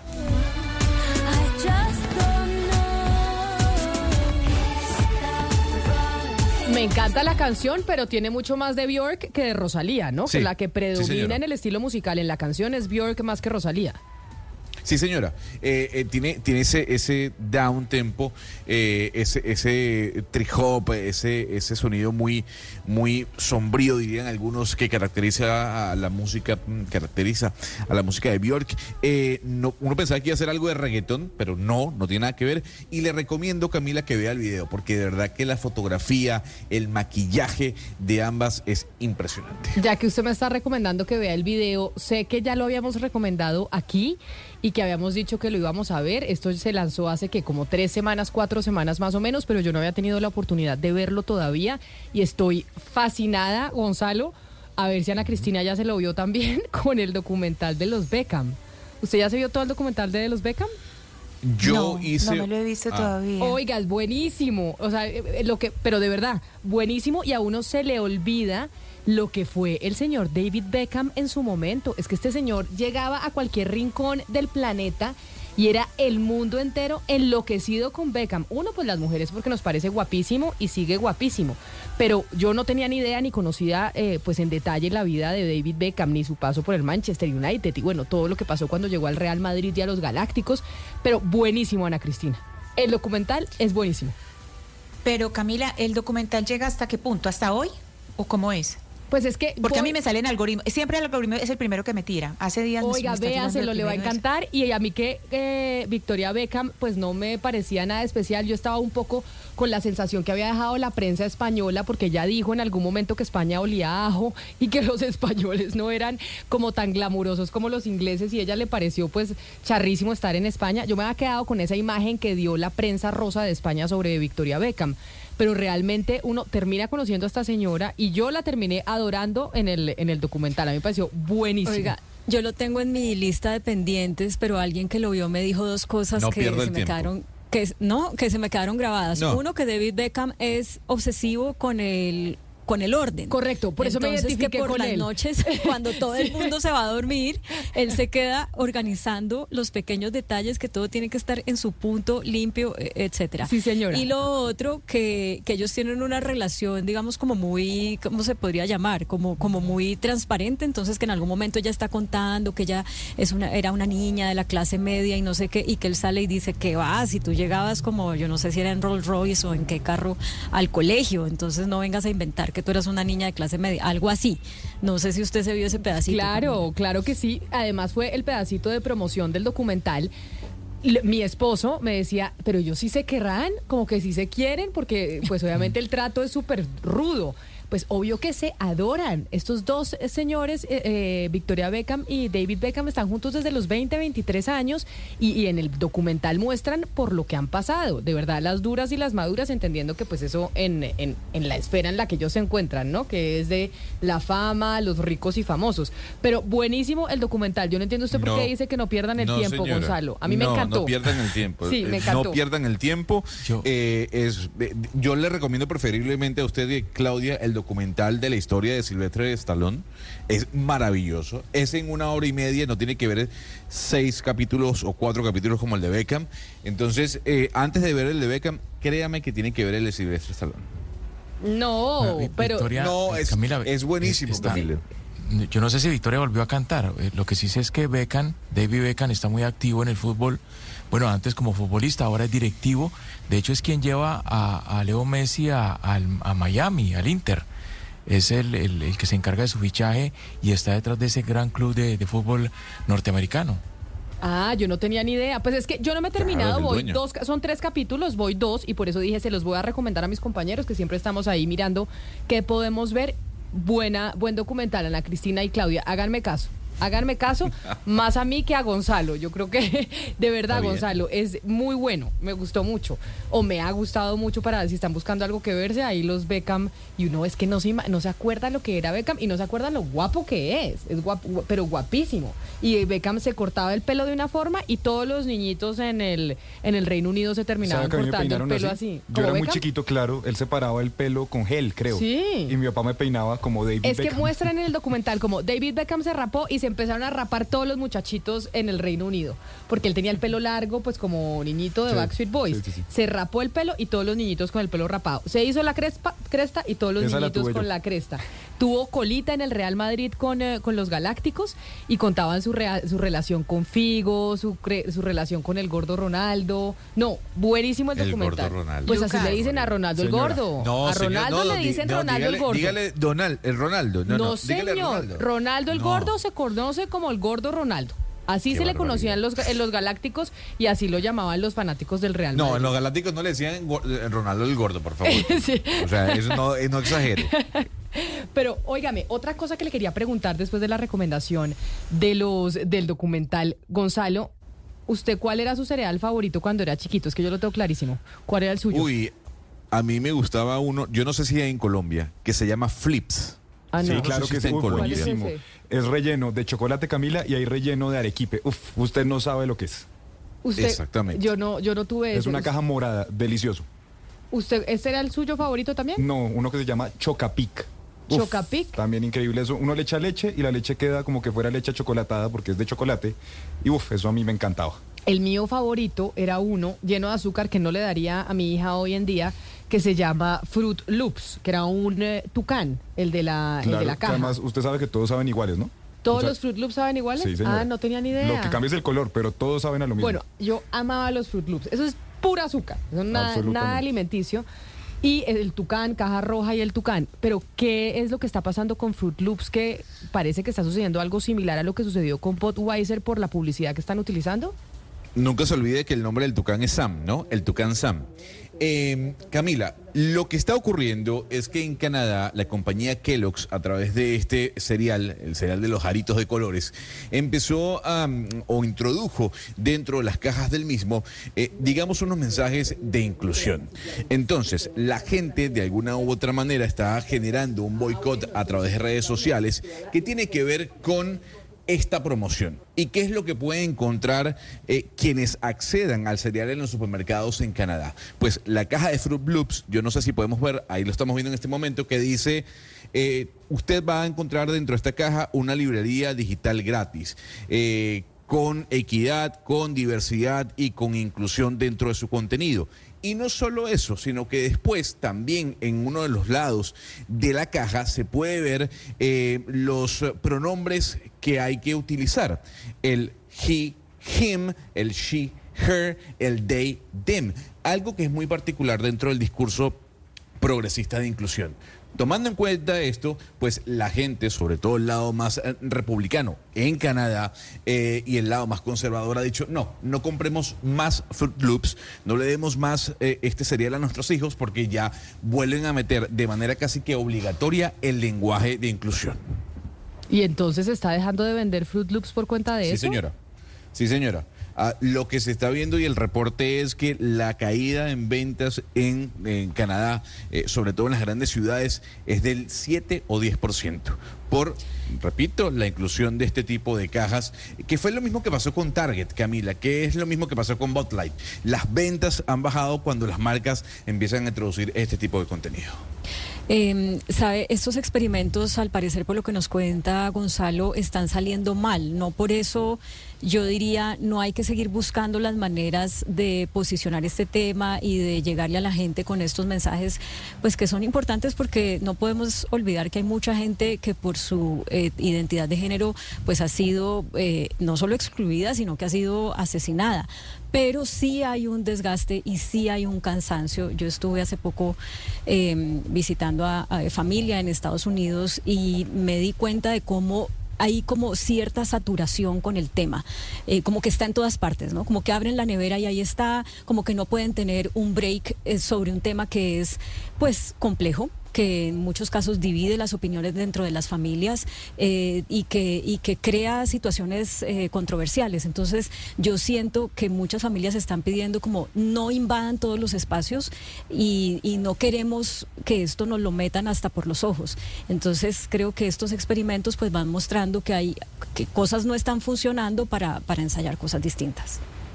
Hay Yo creo que es una apuesta muy arriesgada de Kellogg's, eh, especialmente porque lo que se hace es eh, una invitación a una, a una especie de biblioteca para mirar eh, lenguaje incluyente y lo que toca son los niños, porque básicamente pues los niños son los que los que toman Fruit Loops, pues de era era famoso que em, el cantante de los Rolling Stones eh, eh, se desayunaba, como contaban acá, que desayunaba eh, Fruit Loops con, eh, con Ginebra, pero pues, es decir, cuando ya le están hablando es a los niños, ahí es donde genera, yo no, yo no estaría tan de- en desacuerdo, es decir, lo que muestran los números es que no funciona, pero yo creo que aquí no funciona es porque le hablaron a los niños, les estaban hablando a los niños, creo que es en ese sentido por lo que cayó tan mal esa publicidad.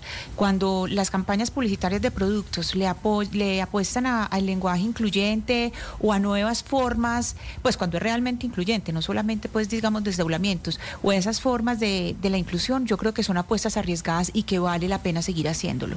Pero, pero Ana Cristina, la pregunta es, una marca viendo los resultados que, ha de- que han dejado las eh, campañas eh, de Target, lo de Botlight que ha sido un completo desastre, lo que está pasando con Kellogg's, yo creo que también tienen que pensar antes de actuar, porque como bien dice eh, Claudia, hay un desgaste sobre el tema, hay un cansancio sobre el tema de la obligatoriedad de tener el lenguaje inclusivo dentro de los productos. Yo no sé si usted ha visto, Camila, usted que viaja mucho a los Estados Unidos, hay un boom ahora dentro de este tipo de tiendas, farmacias como CVS, Walgreens, Target, de una división de la Navidad. ¿Usted sabe que ahora venden Santa Claus afroamericanos?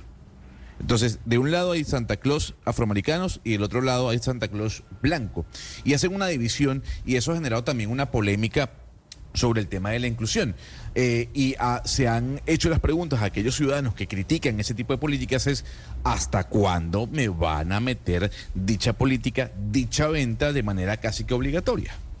Pues los Fruit Loops entonces dejándose de vender por cuenta de estas polémicas. Vamos a hacer eh, una pausa. Ahí está la imagen. de- ese era mi cereal Pero, favorito, ¿sabe- ¿vio Lucas. lo que hay? Atrás está el tigre Tig- Tony, el de las azucaritas también. Porque son Kellogg's. Porque es- por eso Entonces decía Ana es todo Cristina que es de Kellogg's. Pero Sí. antes, Camila, le tengo una invitación. Dígame. Porque yo la vi en estos días raspando uno de esos códigos que tanto le gusta ¿De los de Primax? Sí, señora, Es los de que Primax. tanqueo en Primax por dos cosas. Porque puedo hacer puntos Colombia y porque quiero participar en la rifa de la camioneta. Pues todavía quedan seis de los 12 Audi Q2 que están rifando, entonces usted puede ir hasta mañana. Dentro de un día van a estar haciendo este sorteo. Usted va, tanquea, recibe sus códigos, se registra y se puede llevar una de las tres camionetas Audi Q2 el día de mañana en el sorteo.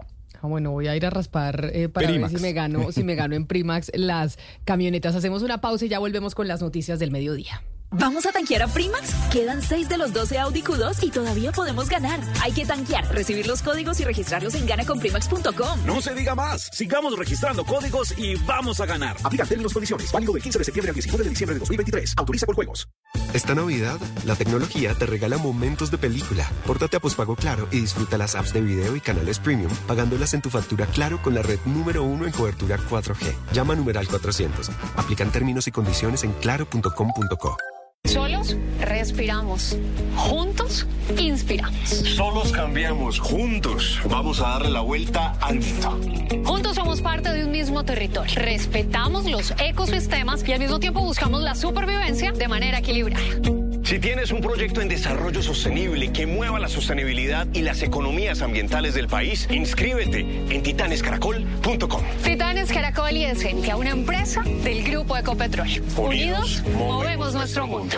WOM tiene una razón más para que le digas sí. Pégate al plan con pospago WOM. Ahora por solo 29,990 pesos mensuales puedes darle una línea adicional con los mismos beneficios de tu plan a quien quieras. Sin importar qué plan pospago tengas, puedes sumar tres líneas adicionales y todos quedan con las mismas gigas, minutos y apps de tu línea principal. Pásate ya, visita nuestras tiendas o llama al 302-555-5555. ¡Wow! ¡Vamos con toda! Válido del primero al 30 de noviembre de 2023 por 12 meses, con validación crediticia. TIC en one.com. Una de cada tres pymes dejó de temerle a soñar en grande y ahora cumple sus metas con tasas especiales y un portafolio de servicios exclusivo. Una de cada tres pymes aceleró su crecimiento con un programa de capacitación y de networking que van a su ritmo. Por esto y por más, una de cada tres pymes en Colombia elige al Banco de Bogotá. Banco de Bogotá, cambiando contigo. Somos Grupo Aval, vigilado Superintendencia Financiera de Colombia. ¿Tiene un producto natural para la tos? Naturalmente, digan no, no, no a la tos con miel tertos. Con totumo, sauco, eucalipto, miel y propóleo.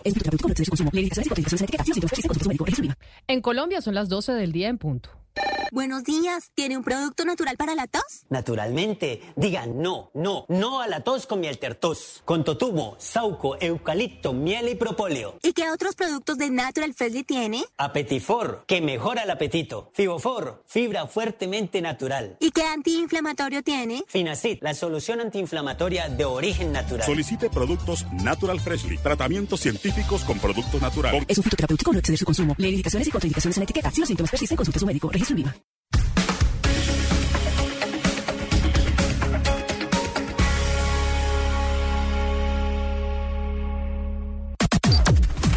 Las noticias del mediodía en Mañanas Blue. Al mediodía, como siempre, nos actualizamos de las noticias más importantes que pasan en Colombia y en el mundo con el servicio informativo de Blue Radio. Y en medio de la expectativa por el tinto que se van a tomar esta tarde el presidente Gustavo Petro y el expresidente Álvaro Uribe para analizar la reforma a la salud, usuarios de la EPS, Sura, Sanitas, Salud Total, Nueva EPS y Famisanar le están solicitando la creación de una mesa de concertación al gobierno. Oscar Torres.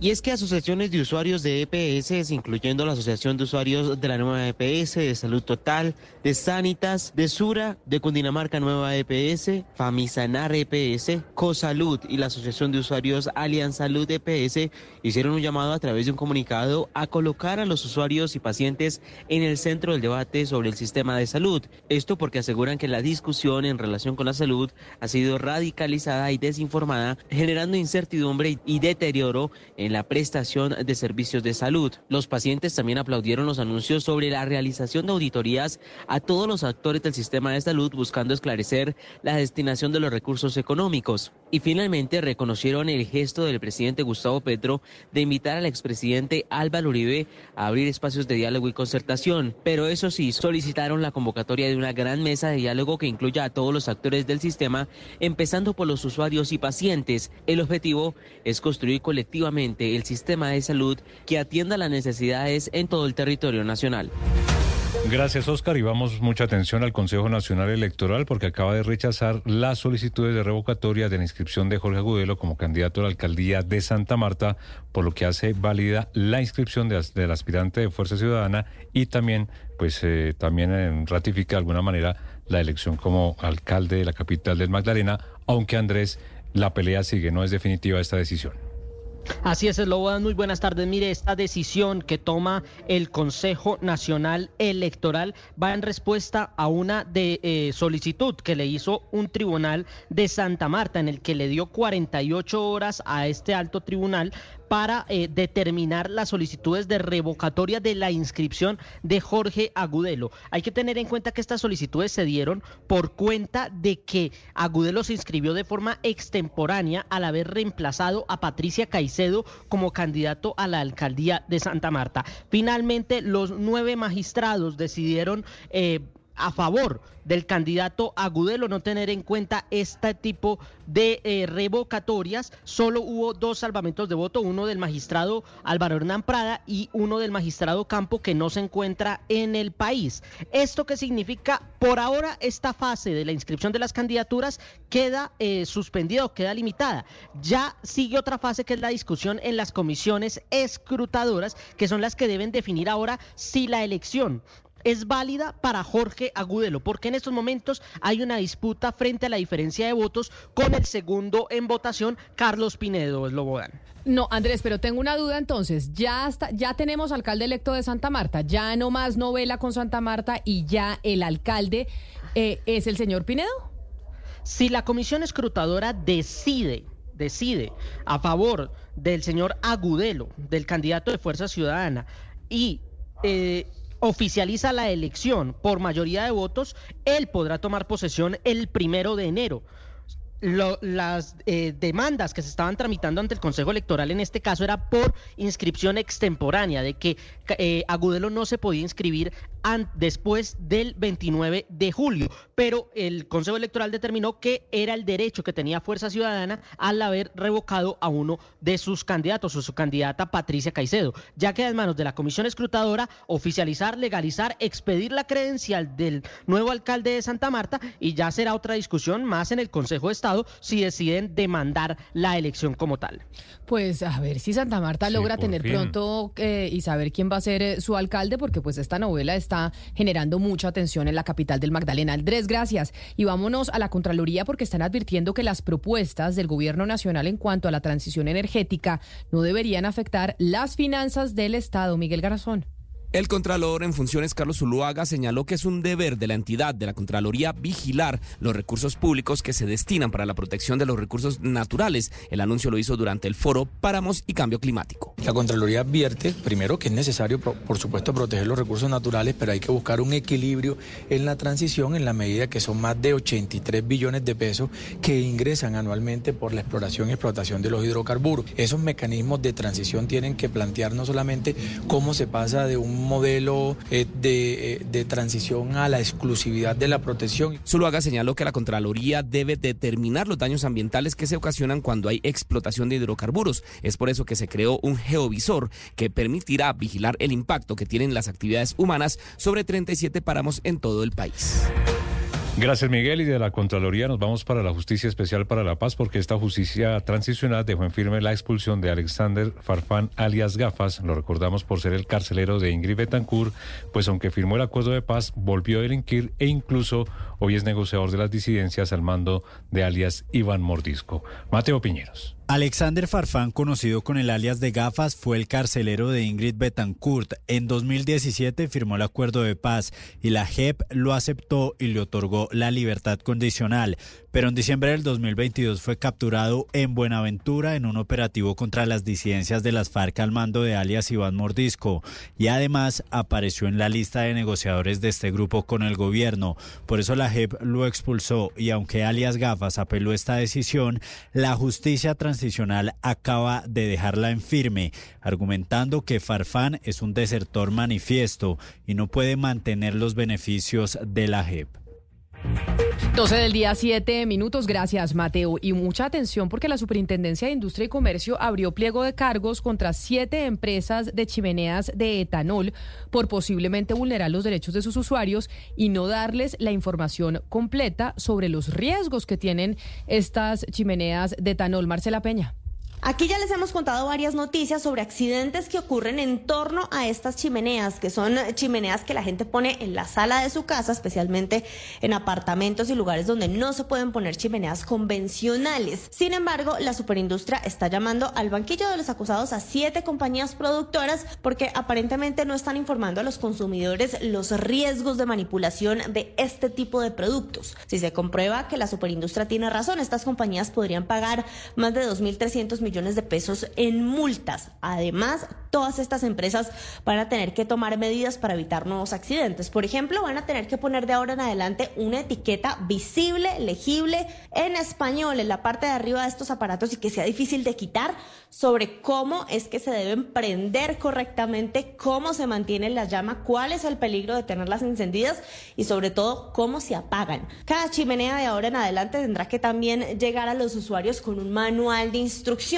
que especifique además cómo se debe manipular el combustible y cómo se puede mantener este producto en óptimas condiciones. Estas órdenes, si no se cumplen, también podrían llevar a multas para estas empresas por más de 1.100 millones de pesos. Y vamos ahora a la Procuraduría de una decisión muy importante, ahora investigación contra la representante a la Cámara, Ana Paola García Soto, Escuchan esta historia por presuntamente ofrecer dinero a estudiantes a quienes les habría pagado sus derechos de grado, esto a cambio de conseguir votos para un primo que fue candidato de esta congresista diputada en las pasadas elecciones regionales. La historia, Rocío Franco. La Procuraduría investiga un curioso soborno de parte de un congresista y es que el Ministerio Público por eso abre investigación previa en contra de la representante a la Cámara, Ana Paola García Soto por el presunto ofrecimiento de dineros a estudiantes a quienes les habría pagado sus derechos de grado a cambio de conseguir votos para un candidato a diputado en las pasadas elecciones de octubre. Y es que la sala disciplinaria de instrucción encargada de esta indagación sostuvo que según algunas informaciones, la congresista y su primo, Luis Miguel Rojas, aparentemente se comprometieron a saldar el valor correspondiente si los alumnos lograban que sus familiares votaran por el entonces aspirante a ocupar un cargo en esa corporación. De esta manera inicia el periodo de pruebas para establecer el grado de compromiso que podría tener esta representante a la Cámara.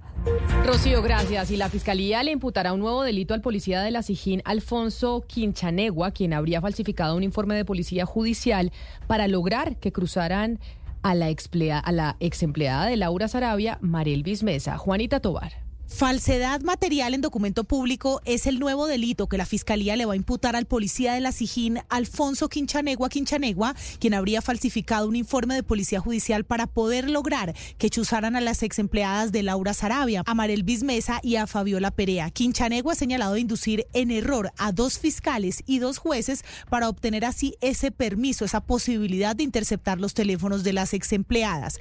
Esta audiencia será el próximo 24 de noviembre a las 9 de la mañana donde el policía de la Sijín, quien está preso en un batallón de Facatativá, ahora debe responder por un nuevo delito. Y cambiamos de tema porque una grave situación humanitaria se presenta a esta hora en zona rural del municipio de Briceño, esto en el departamento de Antioquia, donde más de mil campesinos han permanecido confinados y secuestrados en sus casas producto de enfrentamientos entre el clan del Golfo y las disidencias de las FARC. El reporte de esta hora, Angie Camacho, muy buenas tardes. Buenas tardes. Pues hace minutos se llevó a cabo un consejo de seguridad donde el alcalde de Briceño expuso la difícil situación. Más de mil personas que se busca establecer cuáles son las condiciones de en este momento, luego de que grupos armados ilegales como el Clan del Golfo y las disidencias no solamente arremetieran, utilizaran las viviendas incluso como trincheras. Se está buscando un corredor humanitario para que estas personas puedan salir. Ya llegó la fuerza pública, pero se está tratando de determinar si la gente que está en las casas ha podido salir, si tienen comida y sobre todo se le está pidiendo a la fuerza pública presencia eh, permanente en el punto. Esto ocurre cuando hablamos que en menos de 48 horas se han presentado cinco masacres en el país que han dejado por lo menos 18 víctimas fatales perpetradas y cometidas por grupos armados ilegales que hacen parte de la paz total. 12 del día, 11 minutos y la Judicatura oficializó la creación de los primeros juzgados agrarios en el país con lo que se pretende atender las quejas de los campesinos y los productores. Kenneth Torres. El presidente del Consejo Superior de la Judicatura, Aurelio Enrique Rodríguez, anunció que en cumplimiento del acto legislativo 03 del 2023, que firmó el presidente de la República, Gustavo Petro, aprobó la creación de un tribunal y cinco juzgados de circuito para la jurisdicción agraria y rural. El presidente explicó que se aprobó la creación de un tribunal agrario y rural con sede en la ciudad de Tunja y con competencia a nivel nacional, así como la creación de cinco circuitos agrarios y rurales en las ciudades de Tunja, Pasto, Popayán, Estos cambios de fortalecimiento judicial dotarán al Estado y a la rama judicial de una arquitectura novedosa al servicio de los campesinos y las comunidades indígenas, tal como lo destacó nuestro vicepresidente de la Corte Suprema de Justicia, permitiendo dirimir y resolver de manera justa y pronta las innumerables controversias existentes en materia de la tenencia, propiedad y uso de la tierra en Colombia. La corporación está a la espera de que para la próxima vigencia el gobierno nacional le aporte 40 mil millones de pesos, que es el costo que tendría la creación de los juzgados agrarios y tribunales restantes en todo el país. La noticia internacional. En un video mensaje difundido a través de la Red Mundial de Oración del Papa, Francisco pidió hoy que se rece por la paz en el mundo y en Tierra Santa, haciendo hincapié en el conflicto entre Israel y el grupo terrorista Hamas. Es duro lo que pasa en Tierra Santa, es muy duro. El pueblo palestino, el pueblo de Israel tienen derecho a la paz. Recemos para que las diferencias se resuelvan en el diálogo y en la negociación y no con una montaña de muertos de cada lado. El Papa afirmó esa mañana que lo que está sucediendo en Israel y Palestina no es una guerra, es terrorismo, después de recibir a familiares israelíes de los rehenes en manos del grupo terrorista Hamas y de palestinos con familiares en Gaza y 24 horas después de que se conociera el acuerdo de intercambio de rehenes entre Israel y Hamas. La noticia deportiva. La noticia deportiva llega desde la Federación Colombiana de Fútbol. La comisión arbitral reveló los árbitros que impartirán justicia en la final de la Copa Betplay, que jugará mañana Nacional y Millonarios. Carlos Betancourt del Valle será el juez central. Sus asistentes serán Cristian Aguirre Caldas y Mario Tarache del Casanare. El bar estará a cargo de Keiner Jiménez del Cesar. El juego de la final está empatado uno a uno. Millonarios ya se encuentra en Medellín, pues viajó ayer en horas de la tarde. Hoy a las seis de la tarde será la rueda de prensa oficial. A diferencia del partido de ida, ambos equipos ya contarán con sus arqueros titulares Kevin Mier y Álvaro Montero, quienes estaban con la selección Colombia. Las principales tendencias en redes sociales. A esta hora, numeral Camilo Vargas es tendencia en la red social X con más de 22 mil menciones y todo por la excelente actuación del arquero de la Selección Colombia en los más recientes partidos con la tricolor. Vargas, del registro del Atlas mexicano y campeón con Independiente Santa Fe, fue destacado en la cuenta X de la Conmebol por sus impresionantes atajadas ante Paraguay. El bogotano, actuado en cinco de los seis partidos de Colombia, acumula 447 minutos con los cafeteros y con sus impresionantes actuaciones se convierte en una de las figuras del equipo del técnico Néstor Lorenzo.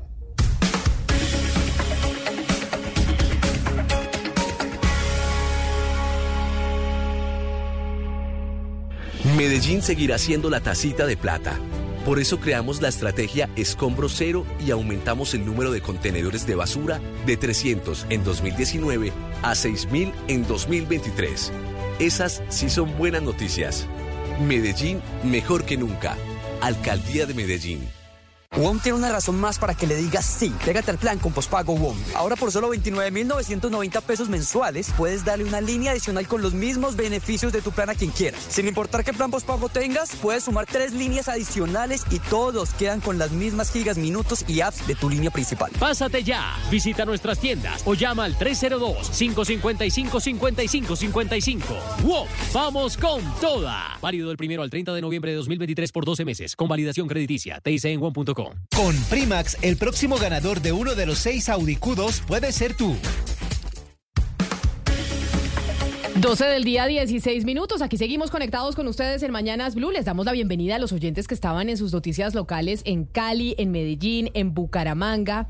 y por supuesto en Barranquilla, que nos estamos actualizando de lo que está pasando en las regiones. Aquí seguimos conectados con ustedes en Mañanas Blue en la edición central a través de nuestro canal eh, de YouTube de Blue Radio en vivo y también a través de nuestro canal eh, de WhatsApp 301-764-4108. Llegó el presidente Gustavo Petro al Congreso Nacional de Infraestructura. El presidente Gustavo Petro ya estaba en Cartagena por cuenta del tinto, o la, más bien que el tinto, la posta cartagenera con puré de yuca que se comió con los empresarios o con los grandes cacaos del país. Fue el menú, ¿no? Lucas, Sí, posta señora. cartagenera, puré de Y de yuca. entrada no se lograron poner muy bien de acuerdo, pero parece que fue un sashimi, un corte de pescado crudo. Y tomaron gaseosa de la costa y además estuvieron con postres eh, de la región. Pay de coco. No, También. ¿Pay de coco? Sí, pay de Algo co- con coco, creo que era. Bueno, no sé, pero sí supe que era posta cartagenera lo que se estuvieron comiendo los señores. Y de ahí, de la Casa de Huéspedes, llegó al Congreso Nacional de Infraestructura. Claudia, que es muy, muy importante la presencia del presidente Gustavo Petro en ese Congreso Nacional de Infraestructura, porque recuerde que desde un principio, incluso estando en campaña, el presidente dijo que su intención en este gobierno no era apostarle a más grandes proyectos de infraestructura, él se iba con los pequeños proyectos, con los locales, con las juntas de acción comunal, etcétera, etcétera. Eh, sí, Camila, y pues vamos a ver cuál es el mensaje. El doctor Juan Martín Caicedo Ferrer, que es el presidente de la Agencia Nacional de Infraestructura, de la, de la Cámara Colombiana de la Infraestructura, eh, que está al frente de este Congreso, da hoy una entrevista al diario La República que titulan Con las APP hemos superado un rezago de casi un siglo. Es decir, un mensaje de que esas alianzas público-privadas con estas grandes compañías con las que se construyeron eh, las eh, llamadas 4G, sí, eh, sí le permitieron al, digamos, al Estado eh, garantizarle las vías a poblaciones que de otra manera no las hubieran podido tener. Vamos a ver qué responde el presidente cuando dé su discurso hoy en el Congreso. Pero él ha sido supremamente claro desde un principio que él esas APP no le gustan. Y el presidente lo ha dicho desde que estaba en campaña. A él las alianzas público-privadas, que el desarrollo de infraestructura se dé a través de los privados, etcétera, etcétera, no le gusta. Él tiene una visión de país que es mucho más estatal.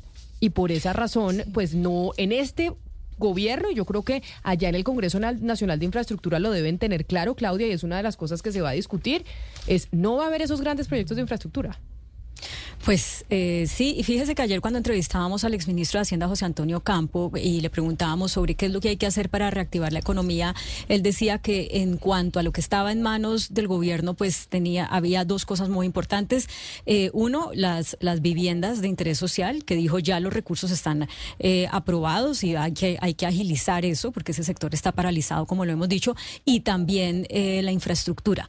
Por eso, y aunque el exministro Campo ya no está ahí, creería yo que en eso no se diferencia mucho con el actual ministro Bonilla, en que el, el- el Estado tiene los recursos y tiene, eh, pues, digamos, los proyectos ya algunos aprobados y otros está aprobado que funcionan para poder eh, jalonar la economía cuando estamos entramos ya en decrecimiento.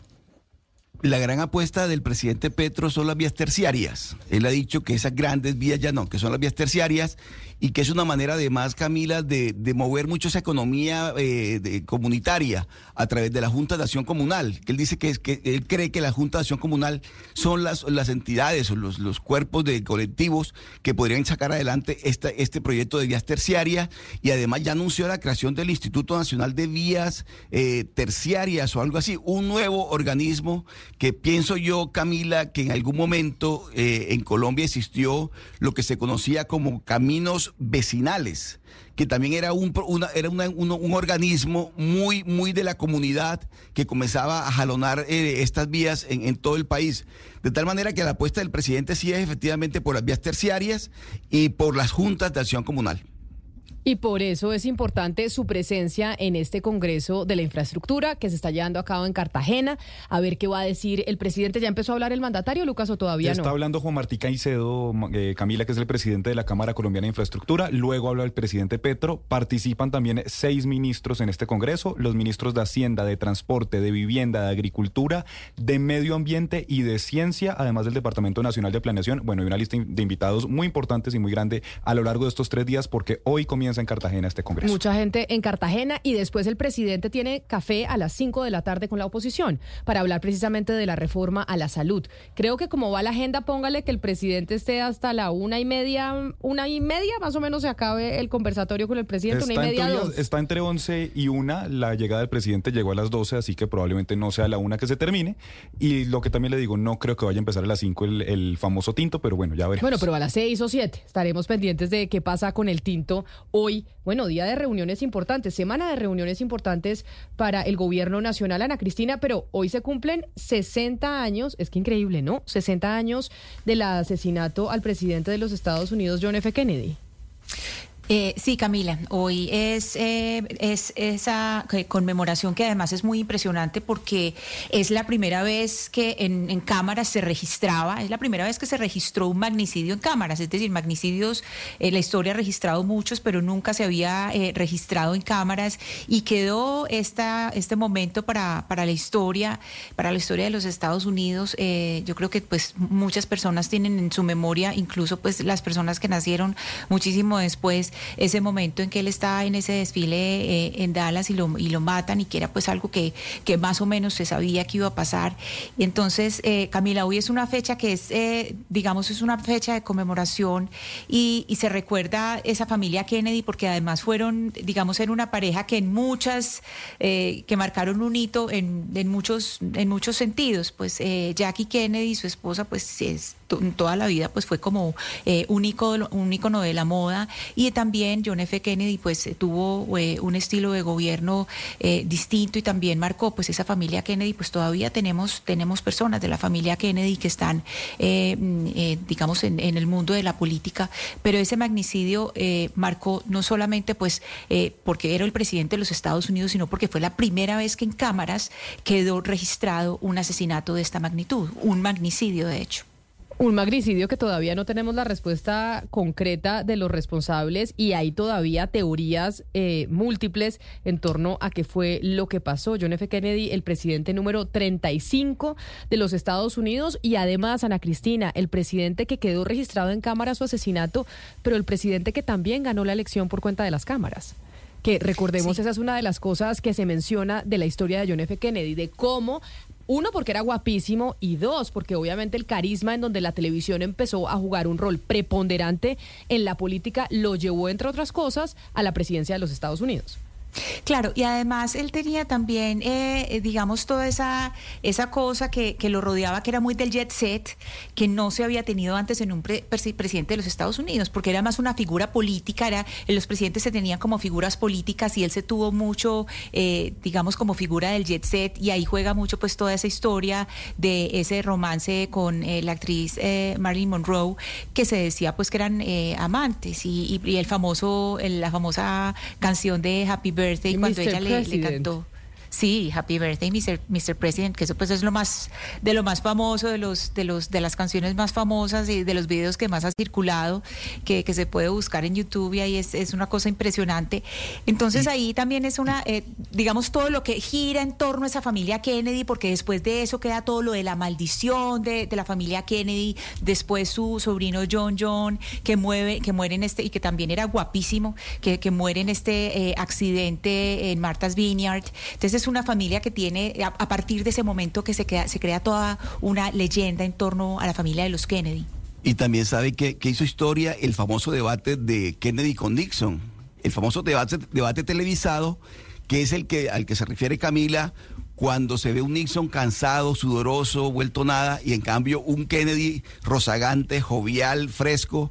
Ese, ese debate marcó definitivamente el triunfo de, Kennedy, pero además las imágenes también, la de John John con Carolina, cuando ven el, el, el féretro de su padre y está John John eh, firme, en una posición militar, viendo, viendo eh, el, el, cuerpo de su padre pues en el féretro, de tal manera que sin duda alguna, es decir, la, la, realeza de Estados Unidos siempre se dijo que eran los Kennedy, los Kennedy era la realeza norteamericana, estadounidense, y, y sin duda alguna fue un presidente que marcó la historia, pues la historia de, de Estados Unidos y buena parte de la historia de la humanidad, porque toda esa parte de, no solamente la parte eh, exótica, si se quiere, de los Kennedy, sino la parte política, la parte como la familia Kennedy él, Robert, que después también muere, y luego el, Edward que sigue y, tuvo el famoso escándalo del, del carro que se, que se, que se que tiene el accidente y después John John, que nunca pudo ser eh, una figura política como su padre, de tal manera que efectivamente eh, los 60 años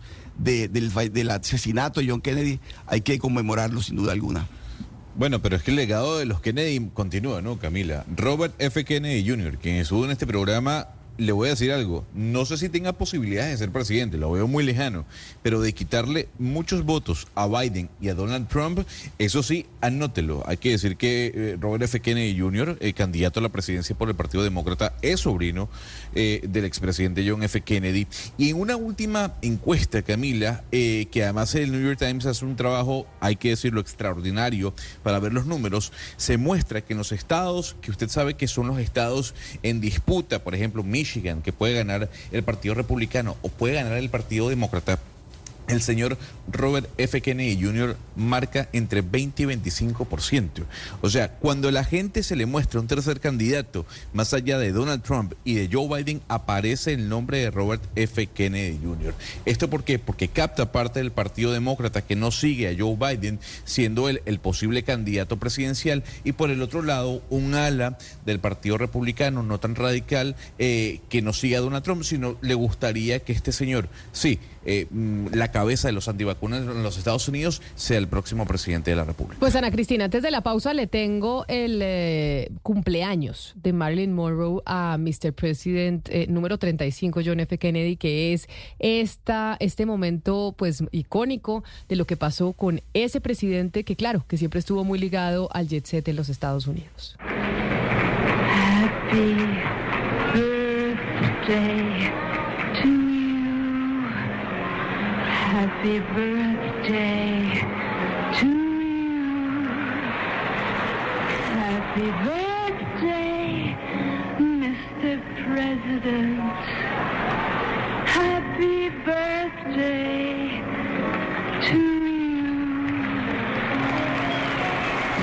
Sí, el cumpleaños por Marilyn Monroe a John F. Kennedy que hoy pues se cumplen 60 eh, años de su asesinato. Vamos a hacer eh, una pausa y ya regresamos porque vamos a hablar con el Instituto Colombiano de Bienestar Familiar a propósito de lo que está pasando con los niños y lo que mencionábamos ayer, pues nos tenía que conmocionar a muchos en Colombia de cómo uno de cada tres niños del ICBF pues ha sido violentado sexualmente. Pero antes de la pausa, Camila, si le parece, le reitero a usted la invitación y a los oyentes para participar en la gran promo Primax porque quedan seis de los 12 Audis, Audi Q2.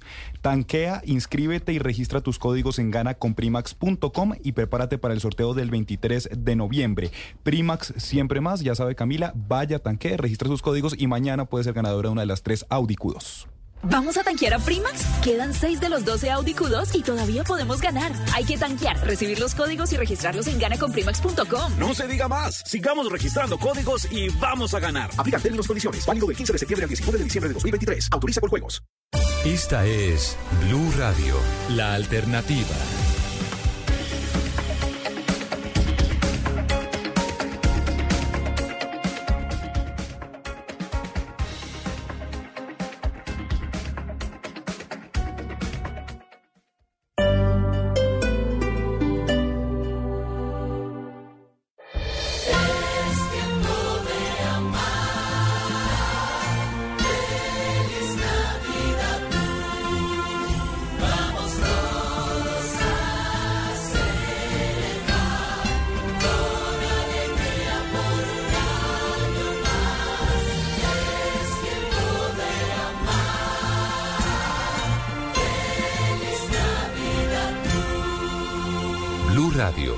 Alternativa. Como neurólogo es gratificante trabajar en un lugar como el nuevo Centro de Salud Verbenal, donde se nota ese compromiso por la salud y el bienestar de la comunidad, con servicios especializados y equipos de última tecnología. El nuevo Centro de Salud Verbenal está ubicado en la carrera 18A, número 18791, al lado del Colegio Distrital Aquileo Parra, con servicios de alto impacto como la rehabilitación neurológica y atención prioritaria a personas con discapacidad. En infraestructura en salud, le cumplimos a Bogotá, Secretaría de Salud, Alcaldía Mayor de Bogotá. En Blue 10 AM, no olvidamos a quienes hoy siguen privados de su libertad y pedimos su pronta liberación.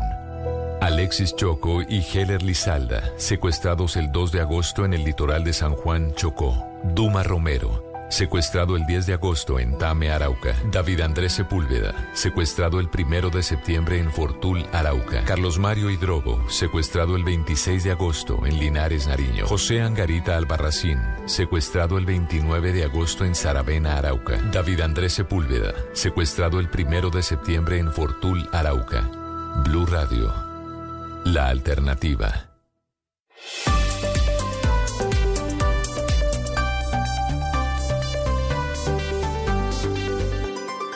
Estás escuchando Blue Radio y bluradio.com.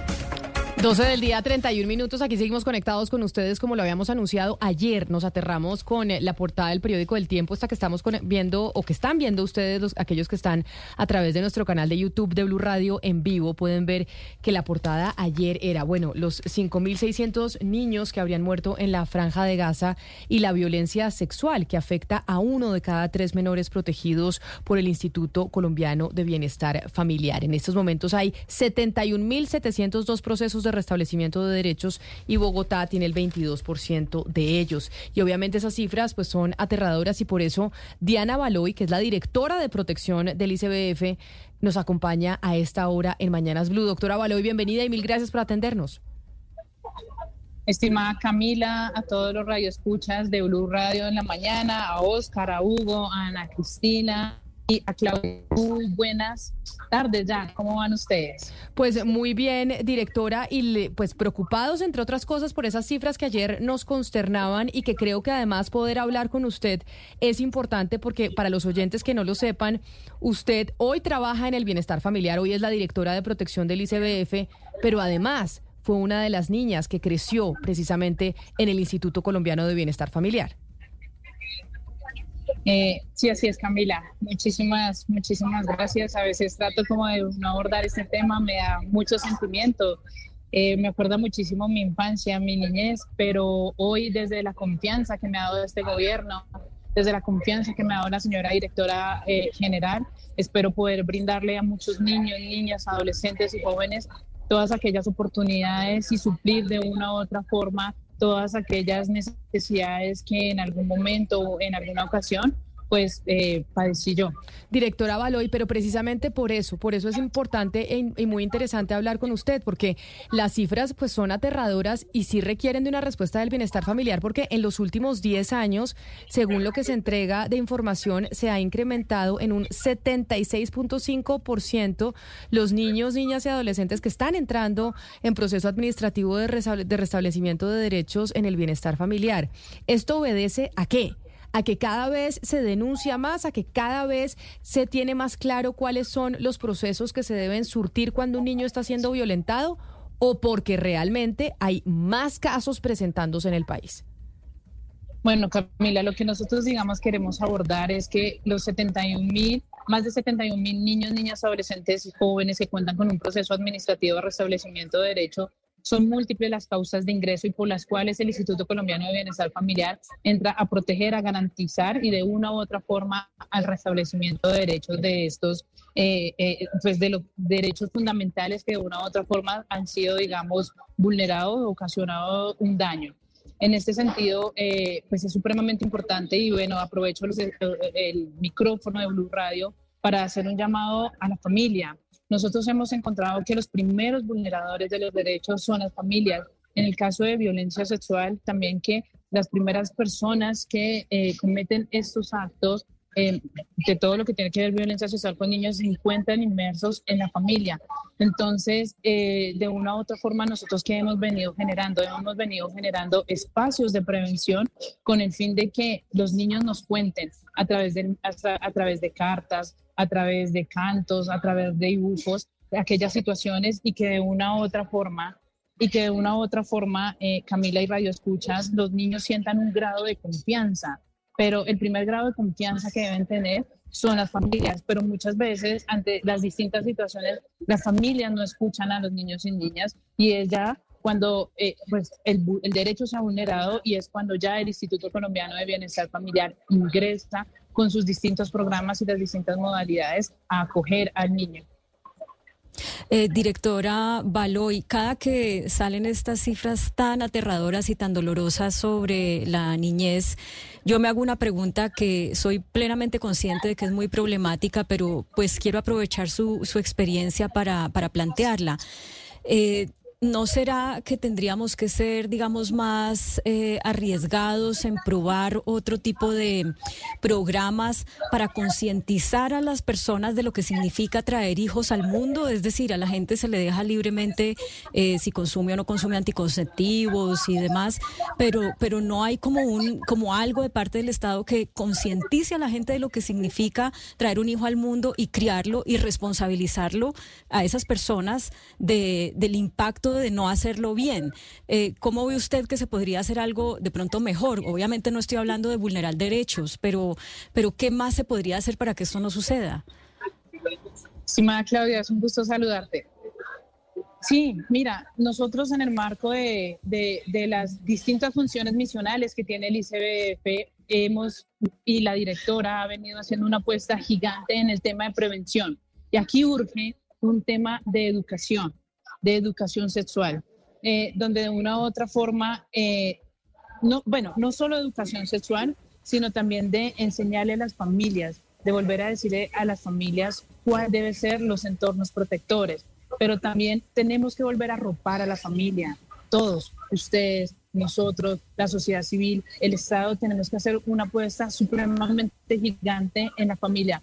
Nosotros observamos que ya, digamos, muchas familias hoy eh, viven más pendientes del celular, viven más pendientes de otras cosas y no de su entorno interno.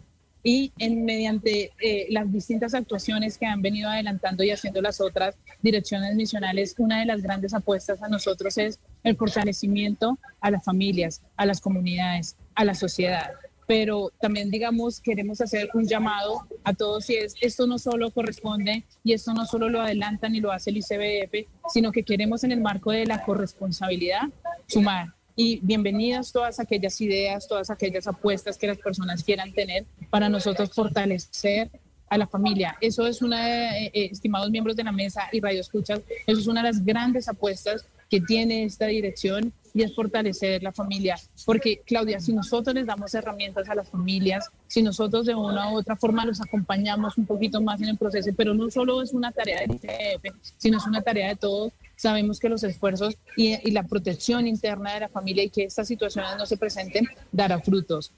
Directora Baloy, hay eh, una pregunta que uno se hace constantemente y es sobre el reclutamiento forzado de niños. Usted nos está hablando de los entornos protectores y qué tanta cobertura tienen esos, eh, le quisiera preguntar por qué tanta cobertura tienen esos entornos protectores. La Defensoría del Pueblo habla de un registro de 199 niños reclutados, de los cuales 24 sería por LL, el ELN. Entonces, ese reclutamiento eh, forzado, uno diría, pues esto si hay un entorno, si hay entornos protectores que estén en todas las áreas del país o que estén bien distribuidos en el país, podría prevenir este tipo de reclutamiento y podría restablecer eh, pronto los derechos de estos niños.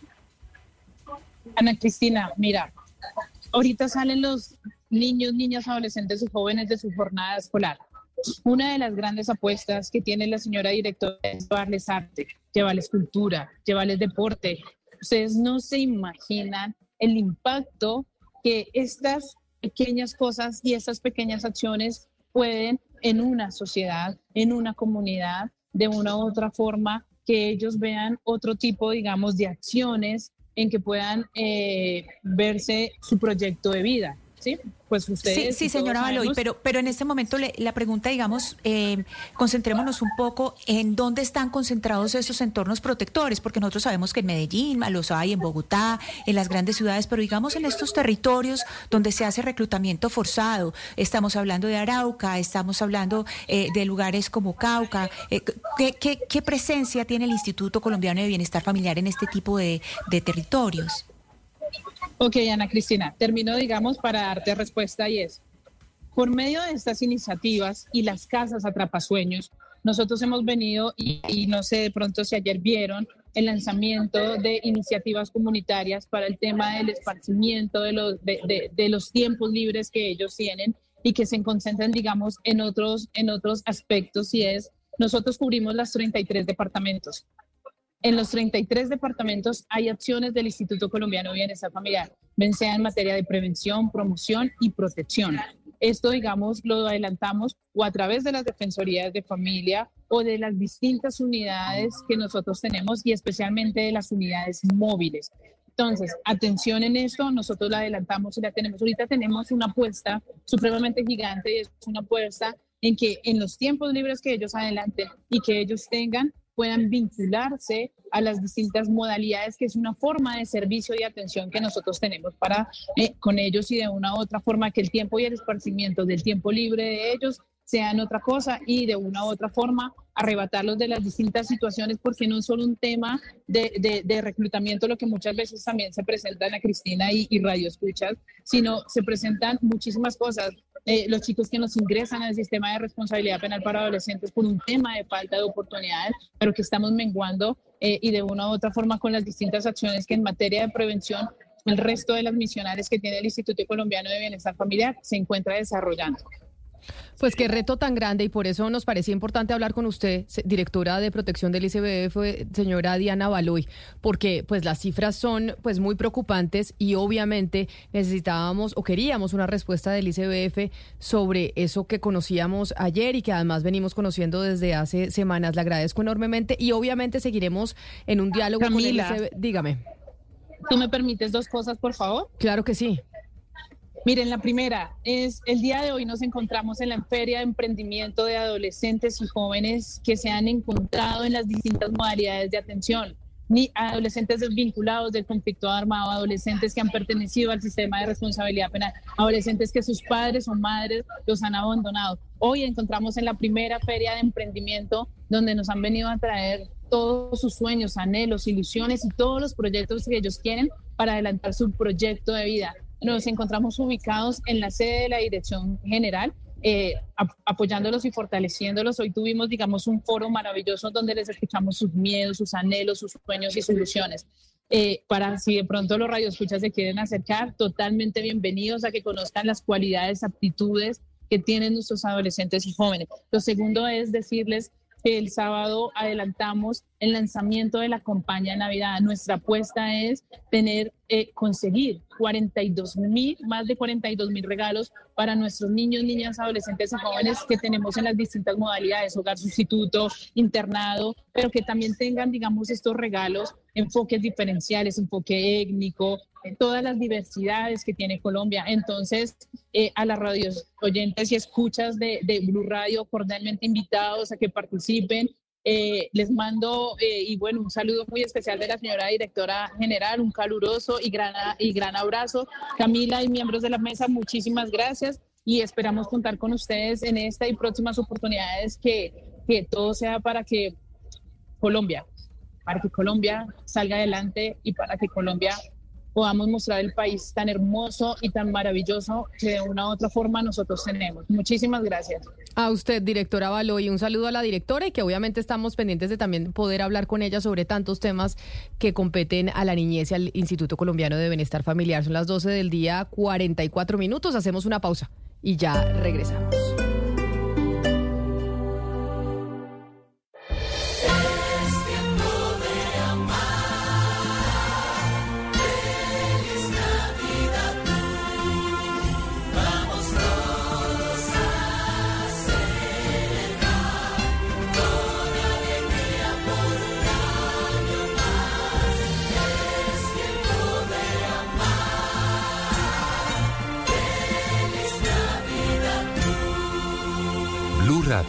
La alternativa. Fui traída bajo engaño por un mototaxista. Teníamos que acostarnos con 12 hombres diferentes para poder saldar esa deuda. Como ella, entre 2022 y 2023 se han registrado 75 víctimas de trata de personas. Gracias a la atención de la Secretaría Distrital de Gobierno y la Dirección de Derechos Humanos, pudieron ser ingresadas a la ruta de apoyo y acompañamiento psicosocial y jurídico para que dejaran de ser explotadas. ¿Conoces algún posible caso? Repórtalo en la línea distrital 300-250-5050. Alcaldía Mayor de Bogotá.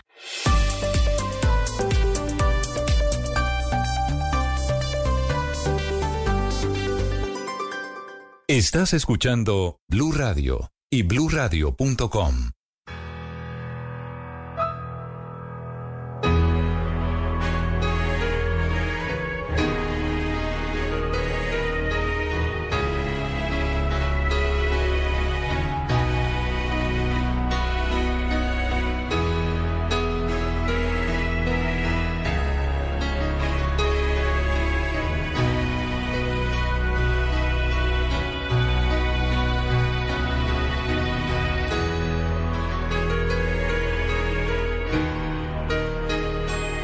Una de las introducciones más largas de la música es esta canción, Gonzalo, November Rain, que si usted estuviera en Bogotá, es la banda sonora perfecta para este día, porque en Bogotá estamos en noviembre, estamos a 22 de noviembre y ya empezó a llover. Parte de esa dupla, Camila, eh, maravillosa, musicalmente hablando, del Use Your Illusion 1 y 2, que se publicó a comienzos eh, de la década del 90, ese disco amarillo y ese disco azul. Dentro de esos álbumes estaba esta canción. Y usted trae a colación a los Gunners, como también se hacen llamar, y es que la noticia de última hora tiene que ver con el cantante, el vocalista Axel Rose. Camila acaba de ser acusado de una violación brutal ocurrida hace más de 30 años en una demanda que está presentada bajo la ley de sobrevivientes adultos. Recordemos, Camila, que el Estado de Nueva York en el año 2019 eh, introdujo una ley sobre las prescripciones de los abusos eh, sexuales. Esa ley al día de hoy, a las 12 de la medianoche, expira y la demandante está utilizando este tiempo que le queda para introducir dicha demanda. ¿Quién está demandando a Axel Rose? Pues es la actriz y modelo Sheila Kennedy. Sheila Kennedy fue además eh, muy popular en la década del 90 porque era pareja del fundador de la revista para adultos Penthouse. Eh, lo que dice la demanda es que Axel Rose usó su fama, su estatus y su poder como celebridad eh, para obtener acceso, manipular o para manipular, controlar y agredir sexualmente a la señora Sheila Kennedy. Esta demanda en contra de Axel Rose también llega de la mano con dos demandas que se presentaron la semana pasada. Una contra el famoso cantante Pop Daddy, que fue pareja de Jennifer López. Camila eh, dice la cantante casi que además formó parte del sello disquero de Puff Daddy y fue pareja de Puff Daddy, que el señor la violó y durante una década abusó de ella. Y además otro legislador de Brooklyn fue acusado también de violar a una mujer eh, en el año 2004. Estas demandas que estamos viendo en los últimos días, repito, se dan porque hoy a la medianoche culmina o expira la ley de sobrevivientes de adultos en Nueva York. No solo llueve en Bogotá, sino como podemos ver quienes están viéndolo usted a través de nuestro canal de YouTube, en Panamá también. También está cayendo tremendo aguacero en Ciudad de Panamá en estos momentos en donde November Rain, esta canción de los Guns N' Roses a propósito de la noticia de última hora de la acusación que se hace en contra de su vocalista Axel Rose. 12 del día 49 minutos. Este año la Organización Mundial de la Salud, Claudia, está alertando sobre un posible aumento en los casos de cáncer a nivel mundial. Cada cierto tiempo se nos habla de cómo la población cada vez va a tener y va a presentar más casos de cáncer. Sí, Camila, y fíjese que en Colombia pues tenemos desde hace muchísimos años el Instituto Nacional de Cancerología, que por cierto ayer recibió un premio de la Sociedad de Mejoras y Ornato pues por su trabajo de tantas décadas, eh, y la directora de ese instituto ha dicho que para los próximos 10 años el cáncer en Colombia va a aumentar en 30%. Eso es una cifra que yo creo que nos tiene que preocupar a todos, sobre todo porque eso está asociado al envejecimiento de la población. O sea que uno, por más vida saludable que tenga, pues entre más años tenga, más posibilidades tiene de desarrollar una de estas enfermedades. Vamos a preguntarle... Y con reforma a la salud a cuestas, ¿no? Que muchos están diciendo, ¿será que esta reforma a la salud va a ser mejor o no? Si se nos viene esta situación y una de las cosas que tenemos es que la UPC no alcanza porque hay tratamientos que cada vez son más costosos y que no las está cubriendo el Estado. Imagínese con este vaticinio que están haciendo. Imagínese usted. Entonces preguntémosle a la doctora Carolina Biesner, que es la directora del Instituto Nacional de Cancerología, pues sobre esta situación. Doctora Biesner, bienvenida a Mañanas Blue. Felicitaciones por ese reconocimiento que recibieron y, y por qué son tan alarmantes las cifras. ¿Está Colombia peor que otros países en materia de proyecciones sobre incidencia de cáncer? Bueno, muy buenas tardes. Un saludo para, para las dos. Eh, me encanta saludarlas y sí, muy contentos con el reconocimiento que tuvimos eh, Gonzalo Jiménez de Quesada. Eh, a este respecto, pues hablamos del el crecimiento en la incidencia de cáncer. Esta es una realidad para los países, puesto que como lo hemos dicho, en la medida que se aumenta el índice de desarrollo humano, va a haber un incremento en la incidencia de cánceres, particularmente los cánceres que no se asocian a infección.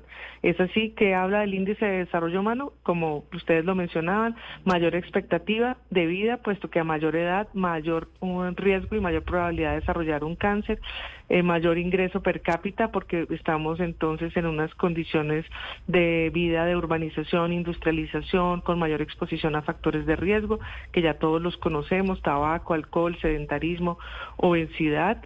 Y por supuesto, el mayor ingreso per cápita también cambia los patrones de alimentación y consumo. Entonces, todos estos escenarios eh, pues hacen que el número de casos de cáncer aumenta, teniendo en consideración que la estructura piramidal la estructura de piramidal de la población hace que tengamos una base más angosta con una menor proporción de población joven y una eh, parte superior más alta, es decir, el porcentaje de población por encima de 60 años es más grande. Doctora Biesner, pero ¿qué podemos hacer? Porque usted ya nos ha dicho el tema que conocemos, que es eh, la obesidad, el alcohol, el, em, el cigarrillo, como esas causas pues evidentes que ya están muy interiorizadas en la población. Pero ¿qué más se puede hacer? Porque usted dice, a mayor ingreso, mayor riesgo de tener eh, probabilidades de, tener cáncer. Y la gente lo que busca casi siempre es tener un mayor ingreso y usted lo relaciona con el tema de la alimentación. Entonces, ¿cómo podemos prevenirlo? Que es la idea en cualquier sistema de salud. Sí, el cáncer son cerca de 120 patologías diferentes. Eh, entonces, sabemos que de estas 120, un tercio de toda la carga se puede disminuir mediante la prevención. Entonces, por ejemplo, Colombia tiene un reto muy interesante que es recuperar la vacuna contra el cáncer de cuello uterino y cánceres asociados a infección. Estamos hablando de cáncer de pene, vulva, orofaringe, eh, pero sobre todo el cáncer de cuello uterino, con que empezáramos a recuperar la cobertura de vacuna que ahora está propuesta para que los niños de nueve años también se vacunen, ya con eso haríamos una prevención de un número importante de, casos de cáncer. Eh, la, la, la, pues lo que hemos recomendado, la dieta, la alimentación, eh, el no consumo de cigarrillo y alcohol y un segundo capítulo en donde Colombia también tiene un reto muy importante es lograr una mayor participación en los programas de detección temprana. Debo decir que las mujeres en Colombia hemos sido muy juiciosas, pero eh, en muchas regiones del país, por ejemplo, las mujeres que salen con anormalidad citológica o con pruebas positivas a VIH no tienen acceso al tratamiento. Entonces, este cáncer está mucho más en las regiones, en las mujeres donde no tienen acceso a estas tecnologías y tratamientos y eh, una tercera parte de los cánceres eh, tienen posibilidades tratamientos. Entonces, si el país le apuntara, porque es responsabilidad de todos, comportamiento de los individuos y la capacidad de respuesta del servicio de salud, podríamos disminuir la carga, la mayor carga del cáncer. Eso se ve, los países que tienen una más alta incidencia han logrado reducir la mortalidad. Doctora Carolina, ya que menciona lo de la vacuna de contra el virus del papiloma humano para los niños, yo quisiera, no, no sé si, si esto está siendo exitoso o no, esto empezó hace poquito en Colombia y quisiera que usted tal vez diera un mensaje que atienda los temores o, las, o la falta de conocimiento que puede tener la gente sobre esto, cómo se pueden vacunar los niños, hasta qué edad o desde qué edad pueden empezar, es gratis, es, eh, hay que pagar, cómo, cómo es la cosa. Bueno, el ministro de Salud y todo el grupo del ministerio eh, lanzó en octubre eh, lo que se llama la vacunatón, es decir, promover eh, la vacuna de toda la población con, en relación con la edad, pero nosotros hacemos énfasis en la vacuna contra el cáncer de cuello uterino. En los años pasados estaba dirigida solamente a las niñas, inicialmente fueron las niñas de 9 a 14 años, es decir, las niñas que estaban en cuarto de primaria y se vacunaban en los colegios. Eh, ahora la propuesta es que la vacuna en niños, niñas, como ya se había hablado antes, se amplíe hasta los 17 años. Idealmente son las niñas que no han iniciado relaciones sexuales, pero se acepta la vacuna hasta los 17 años y los niños, eh, por razones de disponibilidad de la vacuna, se vacunan desde los, a los niños del grupo de, de 9 años. Esta vacuna es gratuita, ahora es solamente una dosis.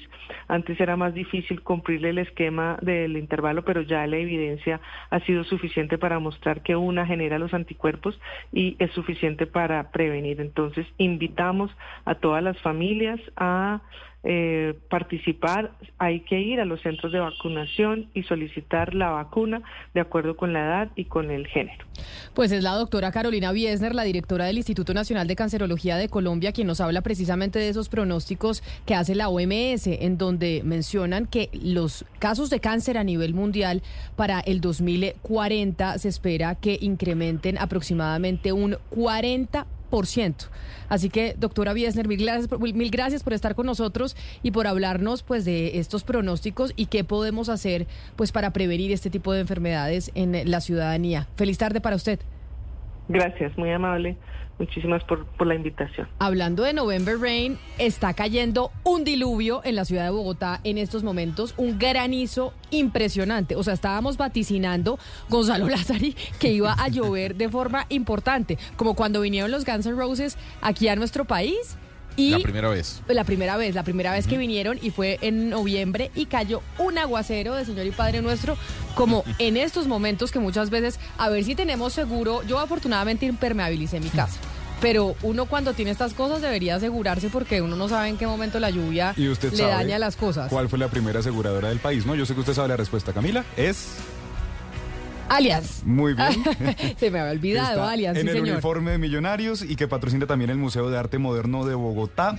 Allianz Seguros, Camila, está en los momentos del día a día. Está en los viajes, en el centro comercial, en el supermercado, cuando usted va al médico y hasta cuando se sube a un avión. Allianz es la aseguradora que siempre está sin que nosotros lo sepamos, porque cuando la necesitemos, seguro está. Allianz, seguro estamos, Camila.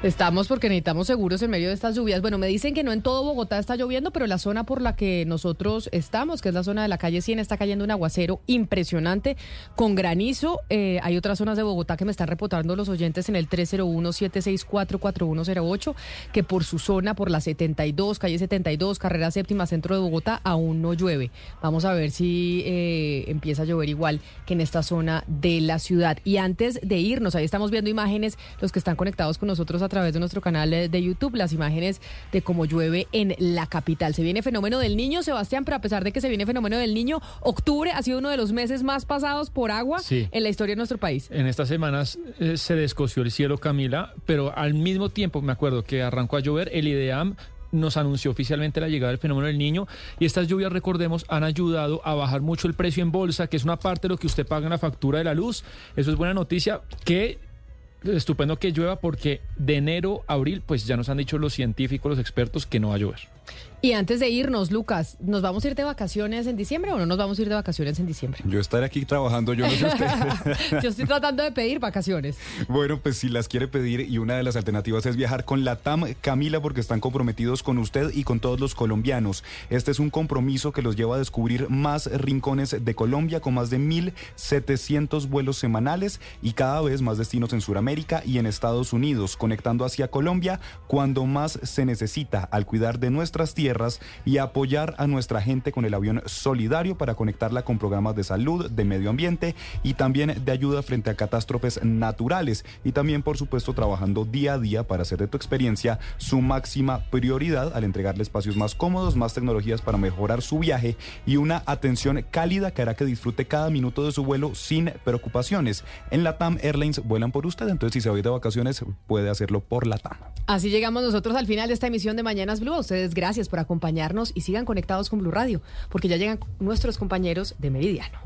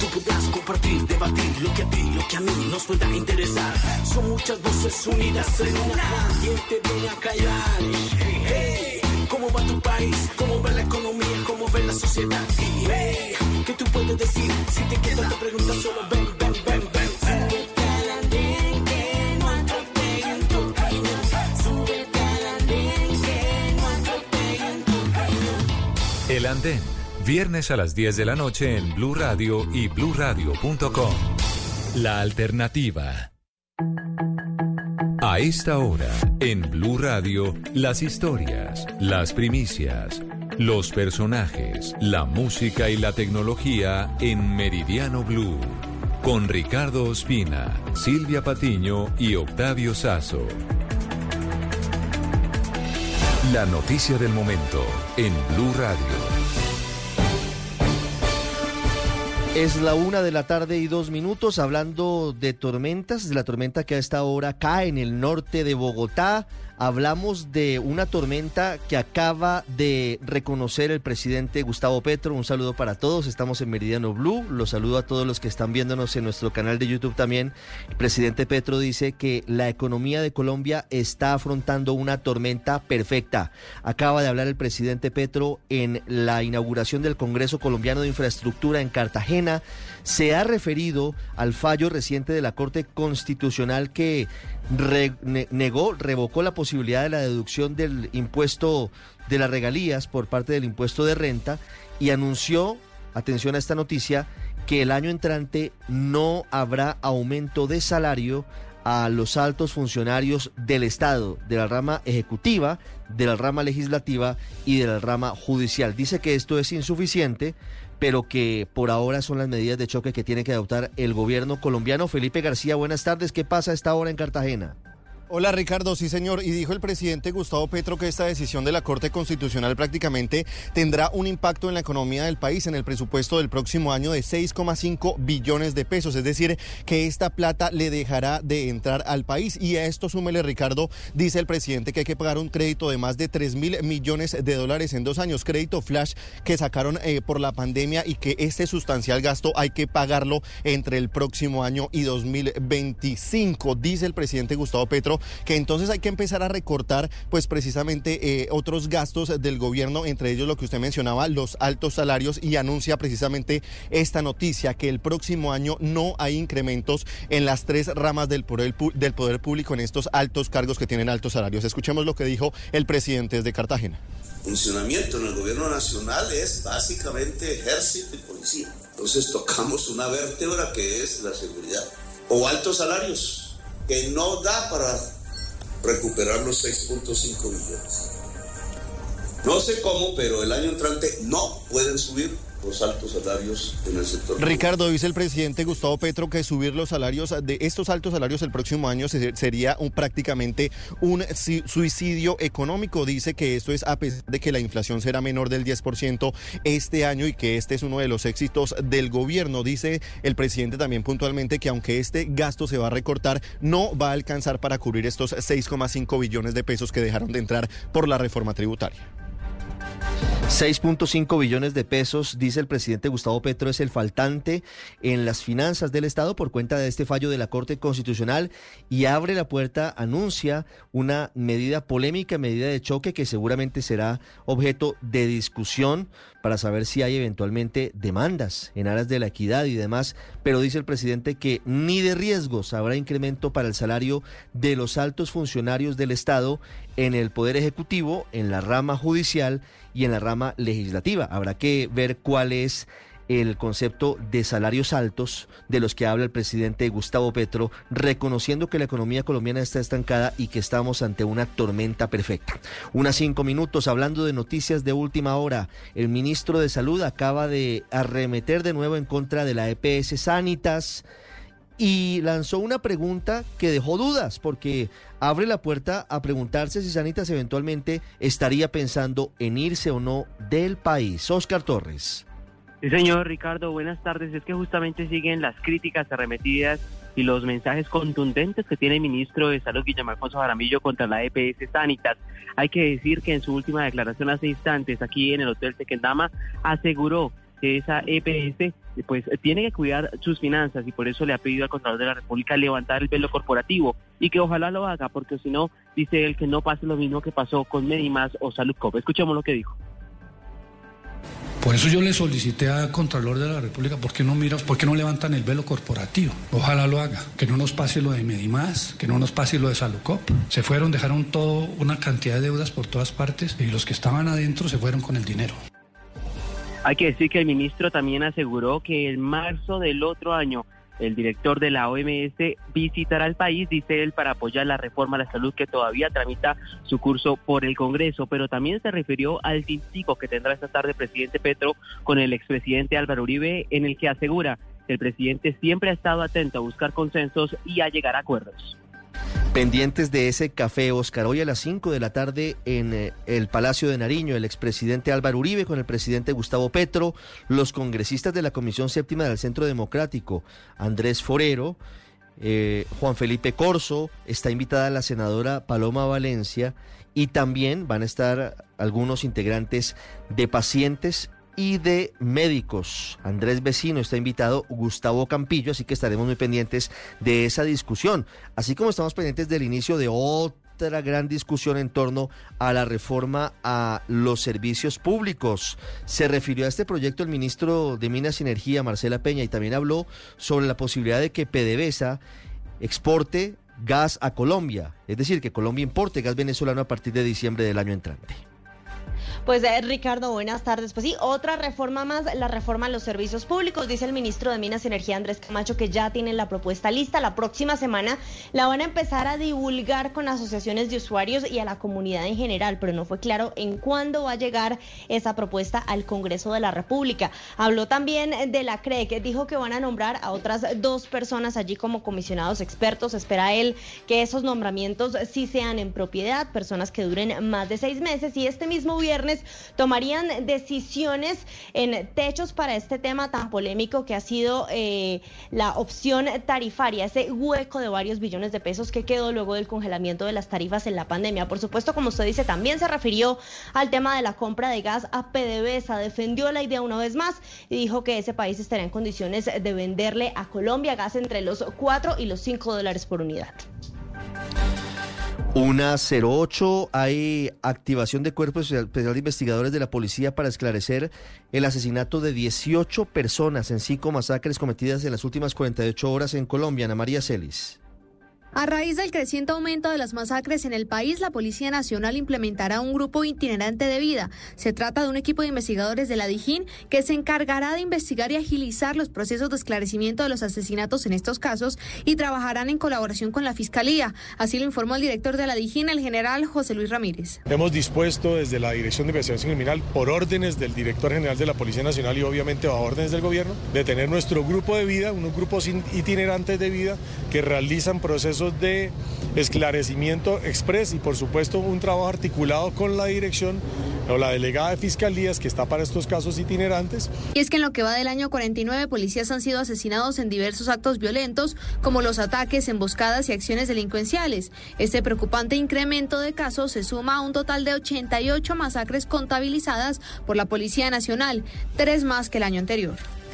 Una 09 hablando de procesos de paz, hablando de las disidencias de alias Iván Mordisco. A esta hora comienzan una reunión con facilitadores internacionales intentando encarrilar el proceso de paz. Mateo Piñeros, ¿qué se espera al final de este encuentro? Sí, señor Ricardo, buenas tardes. Pues este evento lo han pedido las disidencias de las FARC al mando de alias Iván Mordisco con la comunidad internacional porque dicen ellos tienen que manifestarle sus desacuerdos con